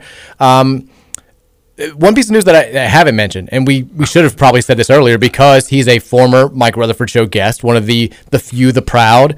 John Michael Hayden U, U of L men's soccer coach, Yeah. has received a contract extension that will keep him with Louisville through the 2026 season. I think I'd like to take a small bit of credit for that I think you deserve that. because he came on the show. I think. I mean, and he said, I think when he signed, I wouldn't have been doing this if not for Trevor Kelsey. I think he said your name too. He didn't. It was, No. It's all about TK. That's okay. Uh, another piece of news I know we haven't got a chance to get into, and this one, this one I'm not gonna.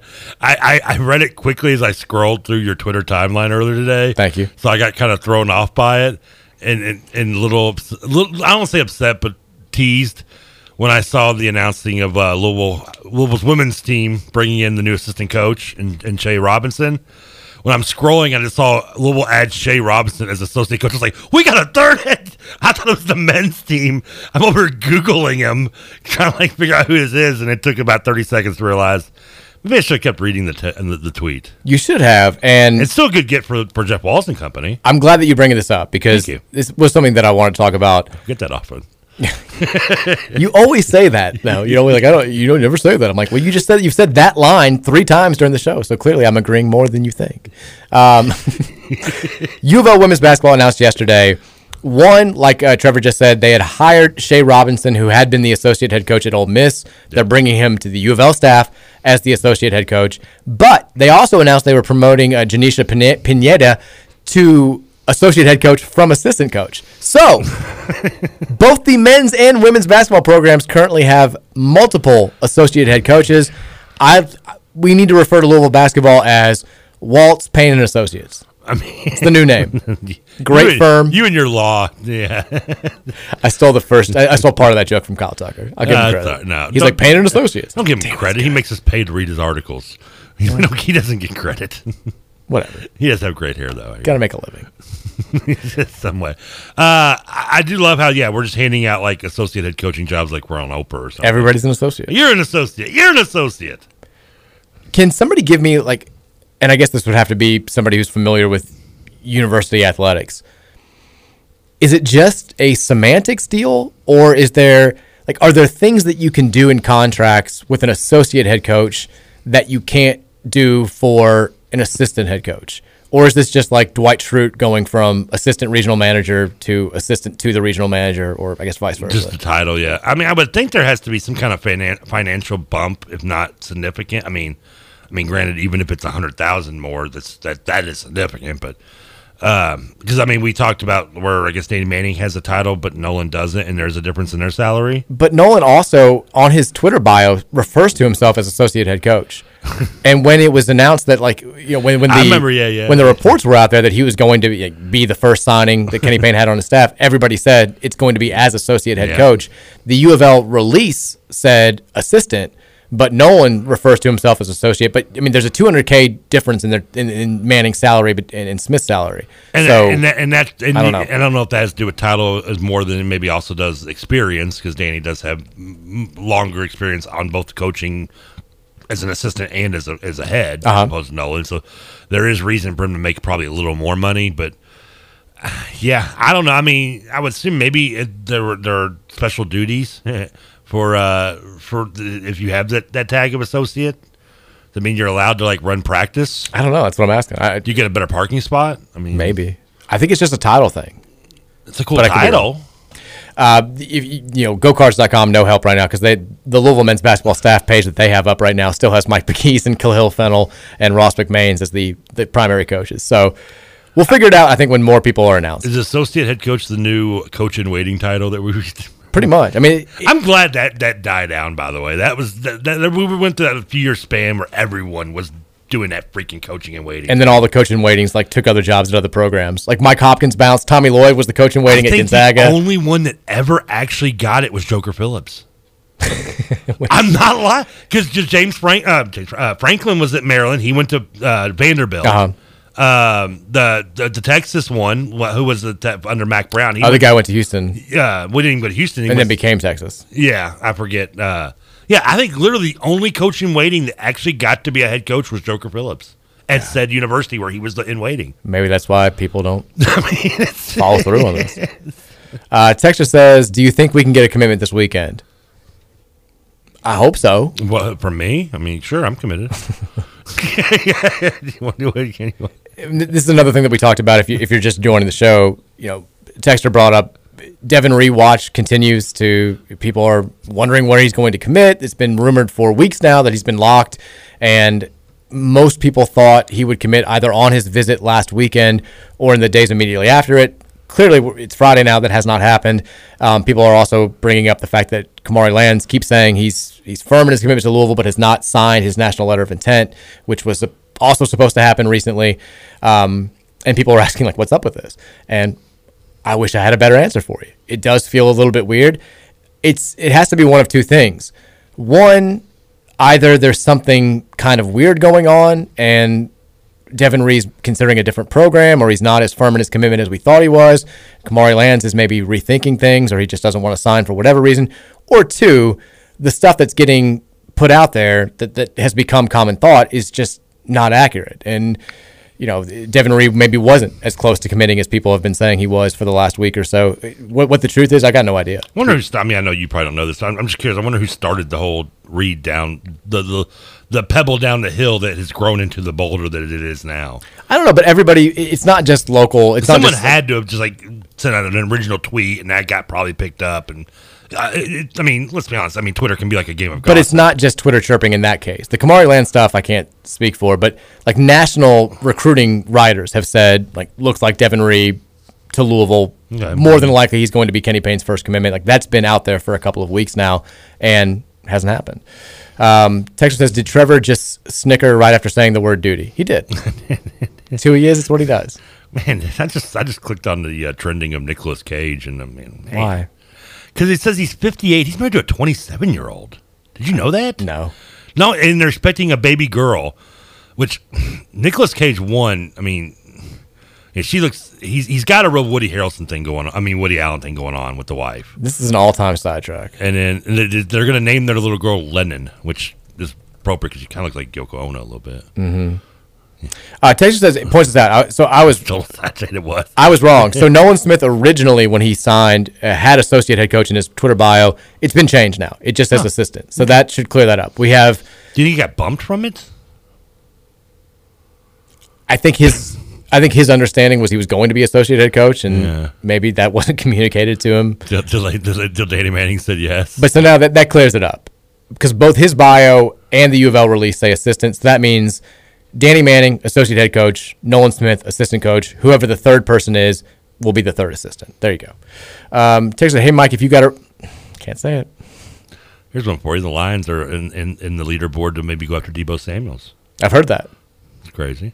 Be a nice addition. If he does, we're going to the playoffs. I mean, he, you're going to have to pay him, though. I don't know if he's worth the money he's going to want, though. That's what worries me. Texas, what are the predictions on who the first KP commitment will be? Well, it's been Devin Ree for like three weeks now. Yeah. Who, who's second, I guess, would be the, the other kid you mentioned, the LSU, uh, the kid that was in the 30s, right? Tyrell Ward, who I, Yeah. I people don't feel nearly as strongly about Louisville's chances with.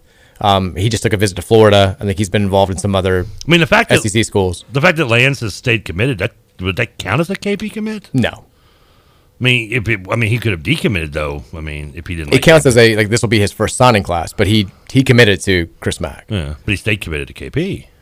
Yeah, I mean, if you want to, you know, if you want to frame it that way, but he will not get credit for that commit. right. Texas, what comes first, another snow squall or first b-ball commit? Surely to God, it will be the b-ball commit. Yeah, I can't a- take another squall. We get a squall right now. If we get a squall anywhere in now after having some having it the, the teasing of the heat right here, that would be that would be just uncool. Texas, is there still time for pitching to catch up to the hitting this deep into the season? It's a great question. I think the likely answer would be no. I mean, if you haven't found good enough weekend arms at this point in the season, you're probably not going to have this just light bulb moment. They're young though, right? They're young, but here's what I will say. If you wanted to have faith in any team's ability to make that type of just weird mid-season evolution happen, it would be Louisville because they, we have Roger Williams. Roger Williams, I mean, known pretty much across the country as the best pitching coach in college baseball, has had many chances to become a, a head coach if he wanted to. I mean, we've had since he got here, and he, he got here pretty much when Dan McDonnell got here. We've had the conference pitcher of the year in about half of the seasons, which is a bonker stat. We just reload, reload every single year. We lose these pitchers to the MLB draft. We lose guys who, you know, were great college players, but you can go into pro careers elsewhere. Like it's somebody who pitched sparingly the year before, but showed some promise, just has this gigantic leap into becoming an all conference type player. And that hasn't happened this year. But if somebody's going to find the answers, and maybe it's somebody working out of the pen who gets a, a Saturday or a Sunday start at some point between now and the end of the season, I don't know what the answer is, but if anybody can find it, it would be Roger Williams. But it's certainly concerning. This is a big time series, though. If they can, it's an NC State team that puts up a solid amount of runs. If we can take at least two out of three and shake the cobwebs off of whatever happened last weekend in Tallahassee, and the pitching staff can do a good job. I mean, just a couple of quality starts. I think then that confidence will return. But man, once you lose that confidence, it's tough to get it back. And we've got a lot of guys right now that have had short outings the last few weeks where they've given up five, six, seven earned runs. Got to get better. No, can't be. No, not for a weekend starter. Not if you want to be where Louisville expects to be when it comes into Omaha. Uh, Texas says, "Shut up, Trevor, you big idiot, Mike." Okay. And then TJ Walker said, "Chill, Mike. Good question, Trev." I don't even know what that was in reference to. what time did it come around? At the end of last hour. I think it was just it was you had asked a bunch of questions in a row, and I was just finally like, all You right, get mad. yeah, look at we've got to move on. You should have seen me in, in- when I was in school. Like I'd ask the professors, every, like they would get, they would drive them nuts. I'd raise my hand for everything. You just did it during the break. Like when we were getting ready for, you were like, I ask you a lot of questions. And I was like, yeah. Like even on air, off air. I'm a curious guy. What can I say? You are that. Uh, Texas, I can't stop picturing Sat going out to Cali and lying to kids that he knows who killed Tupac and just bu- butchering the names. It is like we can joke about this. It's one of the, I feel like it's one of those things that we can joke about, but we would get mad at other fan bases if they did it. Like this, these are our guys. I can make fun of my little sister. You can't.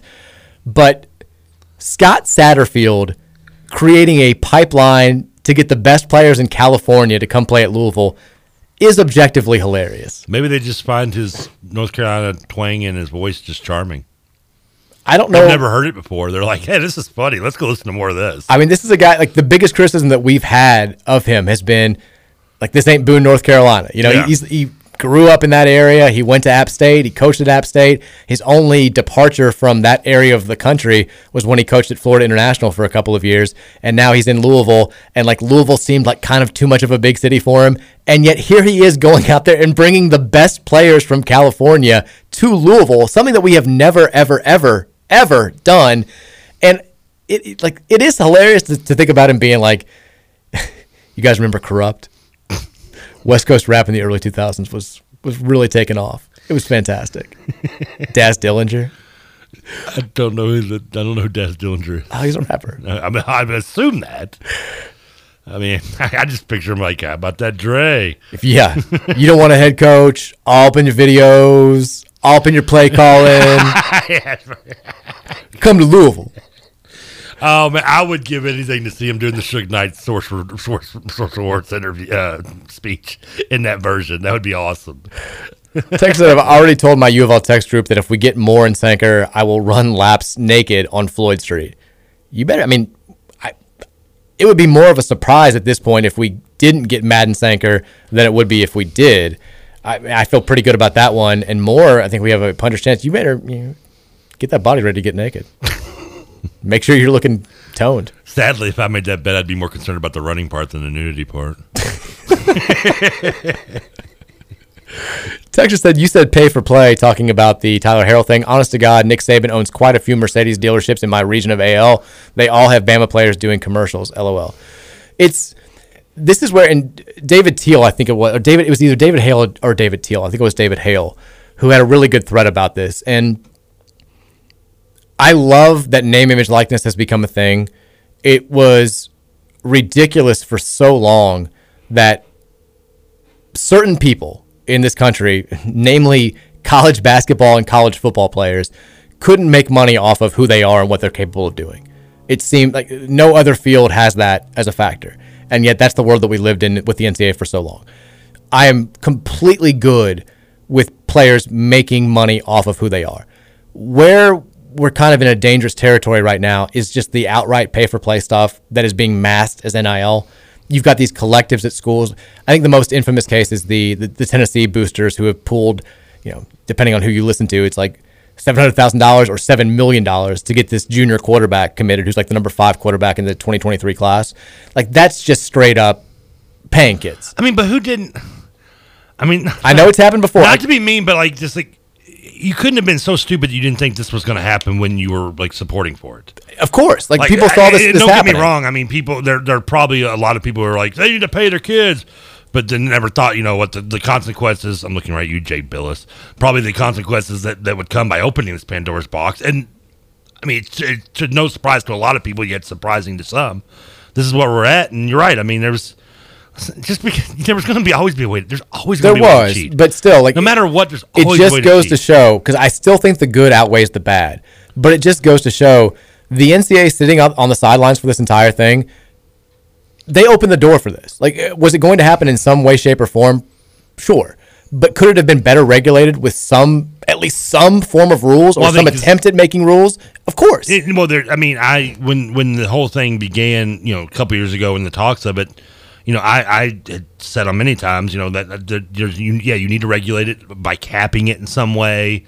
You know, however, whatever you put the cap at, you, you've got to be able to do that because, yes, your schools there's there are going to be schools that can pay five million dollars for a you know for a kid where other schools can't, and you're going to see while you're not seeing it right now, it it will eventually you will see this the, the gap become between some schools more than even it is now. I think you're already because of this. Yeah, Yeah, you Case will. in point, Tyler Harrell going from Louisville to Alabama. Yeah, and it's going to just get more and more, and where you know, ten years, fifteen years down the road, you're going to see, you know, like it's to it's going to be there, and it's going to be very noticeable if it isn't already, like you said. Now, I just, but the NCAA is like you said, is just sitting it out because the NCAA did not want this to happen. They were like, you know what? I think the NCAA is like, you know what, government, you're making this rule. You you screwed up. You fix it. We're not even going to mess with. Which is just a stupid thing to do. Agreed. Uh, Texas says, dude went from Coach Boone to Coach Compton, visor ti- titled in a in a matter of months. Coach Boone from remember the Titans? Yeah. Oh yeah. Uh, Texas, do you think Satterfield likes the Bloods or the Crips more? Well, he's Louisville's coach. He's got too much red. Plus, that Bush is a Latin king. Texas, Texas Scott Satterfield equals Mike's little sister. In that hypothetical, yes. They're rolling 66. We're allowed to make fun of that. Nobody else can. Texas, I can't feel too bad for Tyler Harrell because if KP got a transfer the same way, I'd be ecstatic. Well, and I've said, but cheating? well, tampering. That's cheating. It's another word, right? I mean, we've done it before. And what basketball recruit did we quote unquote cheat for? I mean, I knew in January of 2015 that Trey Lewis was going to come to Louisville after Eastern oh, Michigan season came to an end. Like we, like everybody's done it. Like, like everybody puts out like little feelers, which is temper, which is technically tampering. Like this is, it's just usually not as blatant as what Alabama did with Tyler Harrell, which was like they clearly didn't try to hide it because everybody heard about this the second it happened. Like every, I don't know if Tyler Harrell was just like, "Hey, Bama wants me, everybody," and like people just started talking about it. Well, it but probably didn't help. everybody knew They probably sent somebody up here to talk to him in like a roll tide bus, knowing them. riding in on an elephant Yeah, you- through U of L's campus. It's a version of like coming in like coming like Aladdin into the, the king's castle. Make way. Instead of you remember, remember Champs has the roller roller derby uh, that that the roller shoe car. They got they got, they got like a, a bus that's like an elephant. it lifts his leg to fill the tank up like in Dumb and Dumber. Here onto street comes a Crimson Tide fan. Going to recruit your wide receiver, Speedy. Fight. If he runs a four three, we will take him. All right, we're gonna take a break. When we come back, we'll wrap up the show. We'll take more texts. Uh, I don't. There's really nothing left to. to I don't think we can regurgitate. oh, this sounds like my wheelhouse. we can't talk about. Uh, there's nothing left to say on the uh, the Roosevelt Wheeler front or the really the Tyler Harrell front or the DeAndre Moore front either. Um, so that's it. We'll, we'll take text. We'll just be back. We'll just be back. Yeah. Coming back for the break. Go Cards beat NC State. We'll talk about that too.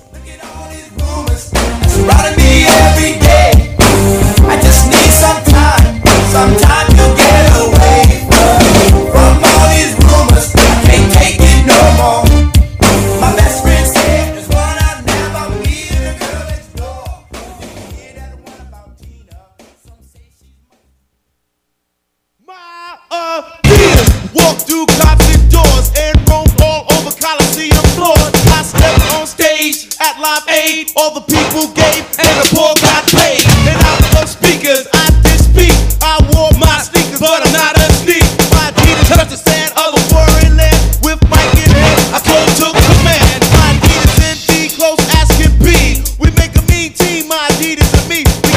songs on today. I know, I like it. All from 1986. Well, hey, 80s rap we can play on the radio because it's not only better quality, it, they don't have to cuss every five seconds. Although you did look up the lyrics of the last song, and yeah, it's been a long time since I heard the song "Rumors." Like I knew it, and it was a one-hit wonder, and I didn't realize like the next verse. I was like, "Ooh, I better."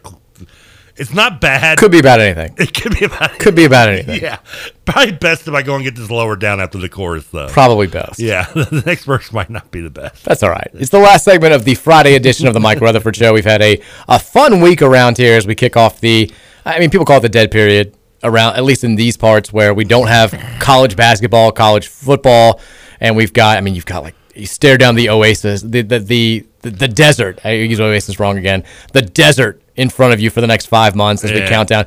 This is why you bring me on, though. I, I this is my wheelhouse. Is non. This is where you thrive. This is where I thrive and bring something to the conversation when it's we have to talk stuff that is non-sports. And then, you know, a week from now, we'll start previewing the offensive line for Boston College because college football previews have to last five months. I always think it's when it, when it gets to May, people are like, "It's right around the corner." I'm like, "It's really not. Like, like we don't need to do this. We we can focus on other sports for a little bit." This week we went. This is me for you two. This week probably went by fast. No, Really? No. Oh, man, it flew by for me. did not feel fast at all. I mean, I guess it's the, the kids factor. I don't know, but Oh, this was a this was a rough. what do you got going? Well, speaking of kids, you, you had a pretty full weekend last weekend with Easter. You were, you were out and about. You you were pretty full. full. Yeah. you had your hands full, as did I, sitting at home. Uh, what about this weekend? What do you what do you got on the Rutherford uh, household? I've got the kids on Saturday. Mary's going to Keeneland with her group of friends. She's had this plan for months, and it's going to be. my mom's coming over in the morning to help out on Saturday. If Katie's coming over. In case you're wondering, the, the- his expression on his face did match the, the, the sighing sound of what he just It's a lot. It's a lot. It's not exactly how I love spending nine hours on a Saturday, but whatever. She deserves. She, deserves it more than I do to get away. And, And then so you've got that day all day. That's so you'll be doing that with the fireworks and yeah, I don't know if we. Well, I'm sure we'll just watch you'll them watch on TV. TV. It starts at like what nine nine o'clock, 10 8 30, something like that. I think it's a little bit earlier than that. Is it? I can't It's like right when it starts to get dark. Yeah. And then tonight we have no plans. I'll probably. I start. I texted you this last night. I Yeah. started watching uh, the Batman. And and how is it? I won't watch it myself probably, but you know. I knew I was going to fall asleep. I mean, it's Always like a good two and a sign. half hour movie. I started at like eleven o'clock. I'm like, there's no way in hell. Like I'm, I'm not getting halfway through this thing. That, no one yet. I'm the only- one that finishes that, that type of scenario. it was I was into it. I, I can't tell you. I've got a problem with Robert Pattinson as Batman. That's the only thing. Who's right? What's this? He's the dude from Twilight. Well, I don't. I've never seen Twilights, but I I thought that was that's the one the fat kid and, and, and Ted ended up growing into. Remember Ted and Ted? Were like the little the nerdy kid was like grew up to be Taylor, uh, Taylor something or Tyler something. Taylor was the the, the wolf guy. Okay, This is Robert Pattinson's like the main vampire. Oh, he's I- the love interest. He, Never- this is how he got famous. Okay. He's Edward. Uh, he's he's big, but I had kind of forgotten that he was bad. Like I, I I'm so old and so out of touch with with latest happenings in pop culture and stuff. Yeah. I knew the Batman was a big deal. I knew it was finally on HBO Max, but I'd forgotten that he played Batman. So this, the movie starts, and the first time you see him without the mask, you're like, who is this pale? Like dorky looking. I'm like, is this some like teeny bopper that I've never heard of? And then you see him eh, like in the next scene, and he kind of looks more. He's not a good Batman. And again, I'm only like halfway through the movie, but I, I'm enjoying the movie. But him as Batman is distracting for me. I can say. I thought thought Ben Affleck was Batman. No. Wasn't he just recently Batman though? Yes. So they changed again. There have been like 75 Batmans in the last five years. I mean, Michael Keaton's still the best one. No. Yeah, next and then Adam West is second. I did like I texted you that last night. You're like, "This is the only Batman," I know. and I knew it was. I knew that was going to be your response. Of course, because I'm, I'm not going to watch. I don't even like. I didn't even like the second or third one. The, the 1988 Tim Burton, which is like the only Tim Burton movie. Few Tim Burton movies I like. Might be the only one I like. Uh, is that Batman? Because a Michael Keaton was without a doubt the best Batman, and would not without any argument, Jack Nicholson was the best Joker. Jack Nicholson is great as Joker. Heath Ledger was fantastic Yeah, too. I mean, do you like not like the Dark Knight movies and that? I didn't. Didn't You do like for me. Batman Begins Yeah. or The Dark Knight or? Didn't do it for me. I got. I tried. I. I didn't. I never finished The Dark Knight. I, I just turned it off. Oh, man. I tried starting it twice, and both times I Really? couldn't get to it. Yeah, I was just like, this is. I mean, I had it. I, it would be one of those things where I'm just like, I'm not even like, I'm watching on my phone, and I'm just gonna start like small, small screening the phone screen and start look watching Man, on my phone. I liked them all. Like I, I I'm not a, a superhero movie stickler by any stretch, but I'm I not liked a- them all. You, you, you less than even me. Like, I'm not one that watches a lot of superhero movies. You watch them less than I do. I think. I don't watch many. And yeah, just yeah, Batman. I don't know. I was just it always bothered me with the Ledger thing because I always felt like he just he was overrated because he if he doesn't die, I just don't think everybody puts him on the pedestal of Joker that he is. People probably talked about it more, but he was really good. I mean, it's all right. I'm fine. Come on, but you can just say like things that happen after the '90s I mean, are I, mean, good. I would I wouldn't say. I mean, yeah. I mean, I mean the '90s in general are good, but, but, like, I mean, but you don't give credit to anything that's happened since like 1996. that's not necessarily true. There's a lot of movies after 2000 I love. Name one. 40 Year Old Virgin is one of my favorite movies of all time. Okay, name one after 2010. Well, that's not my fault. I mean, I, I mean, I mean, to be honest, after since I've said this in, on this show, since in the last 10, 12 years, we have not had a good comedy in a while. The Hangover was maybe the last real good comedy, and that was like 2000, what, nine, 2010? It was around there. And unfortunately, it gets a bad rap because it gets kind of like that Forrest Gump, Titanic reputation where people don't want to like it because everyone loved it so much and would talk about it so much. and It was funny. I saw it in theaters. And I love, oh yeah, I enjoyed it. Texas, at least that list of the highest ranked football recruits didn't make me cringe like the highest basketball recruits. Yeah, that's football. The top rated football recruits are way better than the basketball I think ones. all we didn't have one bust on that list, did we? Brandon Heath was kind of. Eh. James Quick. I mean, if you want, like, Well, he was a Quick, good player. Yeah, yeah, quick. Well, just Quick- wasn't up to his his ranking. That is one hundred percent yes. If he'd been ranked in like ten to twenty, no one would have a problem. Sure. Well, they still have a problem with him because of certain plays. If he'd been like a normal four star kid that goes to Louisville, as opposed to like the Army All American MVP, Yeah. then he would have had a what would have been viewed as a very good college career, and he still had a very good college career. wasn't, and it also was mired by screw ups at the worst possible time, multiple times. Drop punt against Virginia, the getting caught from behind the first time against Clemson, going out of bounds the second time against Clemson, Mm-hmm. And then Clemson in also. I mean, the one that's kind of forgotten is he dropped uh, what would have been a touchdown right before halftime in the loss to UK I love in the- 2016. I love that we talk about those two events as what marred his career, not not the, the like the being caught with all the pot and everything. Who cares? No one cares about that.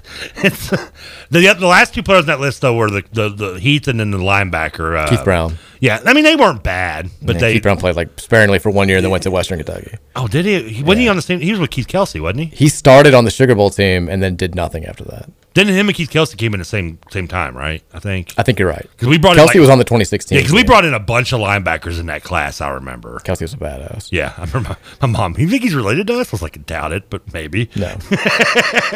Texas, what are your thoughts on Emoni Bates? Underwhelming freshman season at Memphis and baggage that comes along with his dad, but there's definitely talent there. We talked uh, pretty lengthy about this yesterday, and I think we both are in agreement that the juice is worth the squeeze. The juice is worth the squeeze. There are certainly red flags out there, but given Louisville's situation for the first year under Kenny Payne, where I don't think the roster is going to look like it's going to be moving forward, just because of again NCAA sanctions being out there. I think you take him, and you hope that he becomes the superstar that it looked like he was going to be three years ago. Worst case scenario, you get what Carlos Hurt in a big man position. Exactly. I mean, think that's Carlos Hurt really. I mean, did and it didn't help that he under he wasn't as good as he was, but it didn't hurt us in the long run. I mean, he was gone after what? Did he say sophomore year? I think. Yeah, he came back for a second year, didn't he? Carlos Hurt. Yeah. he got kicked off the team freshman year. Was the first? Okay, I don't know why I was thinking. He and Bender, neither one made it to the second semester. Yeah. and Benny saying at least Bender had the Ohio State game where he played well. He had like ten points and eight rebounds. and had they the pass for the, to the Bryant Northern three to tie up in the yeah, Tennessee game. Yeah, that was at that game. I was just too drunk to remember. Did Hurt even have one moment? No. Did he end up transferring to Texas? Didn't he? No. Or am I just thinking because he's from Texas? He went. I think he went to JUCO, and then he got kind of like lost. I don't think he ended up anywhere. He tried to go back to Texas to Houston, and maybe that's what I was never worked. yeah. No, he didn't go anywhere. crazy. Seriously, was there ever an update on the guy slash girl who rear-ended someone while texting into the show last week? No. Oh yeah, I never texted back. that. I'd like to know. Yeah, I, if you text if you're listening, pull over and text us. and Let us know what happens. Let happened. us know. Be safe, but pull over first because technically you can't handle doing to do things at once. Texas, I don't think the NCAA is in a hurry for NIL or transfer reform, as in their minds they're thinking, "Hey, you all wanted this." Oh, that's absolutely the case. That's what I said too. Yeah, they're just, they're sitting back and watching the carnage Yeah. and being like, "Hey, well, not our fault." When in reality, hey, if you could have done something to to prepare for this, like you said you were going to, it would have helped a little bit. Which I mean, I guess you can. On one hand, you can say that they have the right to do that because they didn't want it, and they're just saying like, "You wanted this, you messed with it." On the other hand, be a little more mature and grow. I mean, you're supposed to be the grown ups in the situation, handling you know millions of kids. Be a little mature and be like, "Hey, listen, maybe we'll try to help you out as best we can. Make the best of a bad situation." Texas this week literally flew by for Trevor. oh yeah, well because of No. Wednesday. Yeah, yeah. Uh, uh, Texas, here's a time fill for the last segment. Can we get a uh, as candid as possible of an overview for why the Louisville sports media scene in Louisville is so weird? Been brought up here and other outlets before, but no real reasons given. Understand you can't air the whole thing, but broad strokes. What- I don't understand what you mean weird in what by by what standard? It's definitely weird. I mean, I don't, I don't know exactly what they're thinking, but Like weird, like what? There's multiple stations in Louisville. I don't know. It, I mean, it is crazy that Louisville, a, a, a city this size, has three sports stations. That's that is that is a little weird. Texas, I don't know if this just But came in, in the last 20 seconds or if this is was just independent of this, but it's kind of odd. Uh, you've had some weird professions. Who's weirder, uh, sports radio show hosts or sports writers? Sports radio people are way weirder. Yeah, you've got to be. Yeah, radio. Yeah, w- w- writers are more kind of nerdy. Yeah, I think that's fair. Yeah. Lawyers, very weird too. Out of all the three, those three fields, radio people are We're, by, by did far you the say weirdest. lawyers, or you just throw that one in? I threw that one in there. Okay, random one. Because lawyers are weird. They can be. Writers have their their quirks. Radio people are, without question, the weirdest people I've ever interacted with. Writers also kind of always think their their bleep doesn't stink sometimes. Like I don't know. Yeah. Like they, they feel like they're on a pedestal. I don't know because they're writing and not talking. I don't know. They're It's an older definitely, profession because sports radio's only been around since like the mid '90s anyway. But radio, like, not even like radio. ho- I think Nationally. they use host in the text. Like it's not even like host. Like this, the the people in sports radio, or radio in general, weird. Yeah, we, Which we, is fine. we, we are a quirky group. We have to be. We sit It here and talk happens. for three hours. Texas, the other Jokers very, were very good in their own way, but the acting by Heath Ledger and Joaquin Phoenix was remarkable, great and disturbing villains. Joaquin Phoenix was really good. I did. I saw that one in theaters too. I went. That was the- one of the second last movies I think I went and saw. I went that with TJ and uh, his his beautiful wife. Uh, went and saw the Joker. I, I didn't mind Joker. It was okay. I liked it. I haven't watched it since I saw it in theaters, which kind of tells you it does tell you a little something. I would never but- rewatch it. Yeah, like if I like a movie, I and I see it in theaters and I like it, I will definitely rewatch it very quickly when it comes out because It's a different experience. Exactly, you, sure. and you and you see things you maybe missed, but Yeah. I've never rewatched it. No, I've got no desire to. I liked it. One of those movies that I, didn't- just don't care to exactly, rewatch. Yeah, didn't dislike it, but I won't rewatch it. All right, we're up against uh, real quickly. Texas wants to know, Trevor, what's your favorite Tommy Lee Jones movie? Oh wow, Fugitive. It's the tie between the Fugitive and Mary Under movie. Siege. Mary movie, Fugitive. Oh, it's a great movie. Mary movie. Well, of course, like every movie is a Trevor movie. I feel like. No, Fugitive's one of those movies. Yeah, I guess that would make it a Trevor movie like a Mary movie. Where if I see it on the on the guide, I'm gonna stop on it no matter where it's at. In fact, you know what? Oh boy, I think I There might watch is. Fugitive tonight. there it is. Under Siege is a good one too, though. You need to watch Lonesome Dove. Yeah, with the text Miniseries. I should have said Man of the House. Do you remember that? where he was the he was Oh the Texas God, marshal yeah. overlooking With the cheerleaders. So bad. On that note, we can end the week. That's the perfect bow to put on this week. Uh, hopefully, you guys have a fantastic weekend, whether you're going to Thunder or doing something else. Enjoy the weather, get outside, drink some, do whatever you want to do. Have fun, and we'll see you guys Monday at 3 o'clock. Enjoy the weekend, everybody. What's up? My dear. Standing on 25th Street, funky fresh and yes, cold on my feet. With no shoestrings in 'em, I did not win 'em. I bought 'em off the app with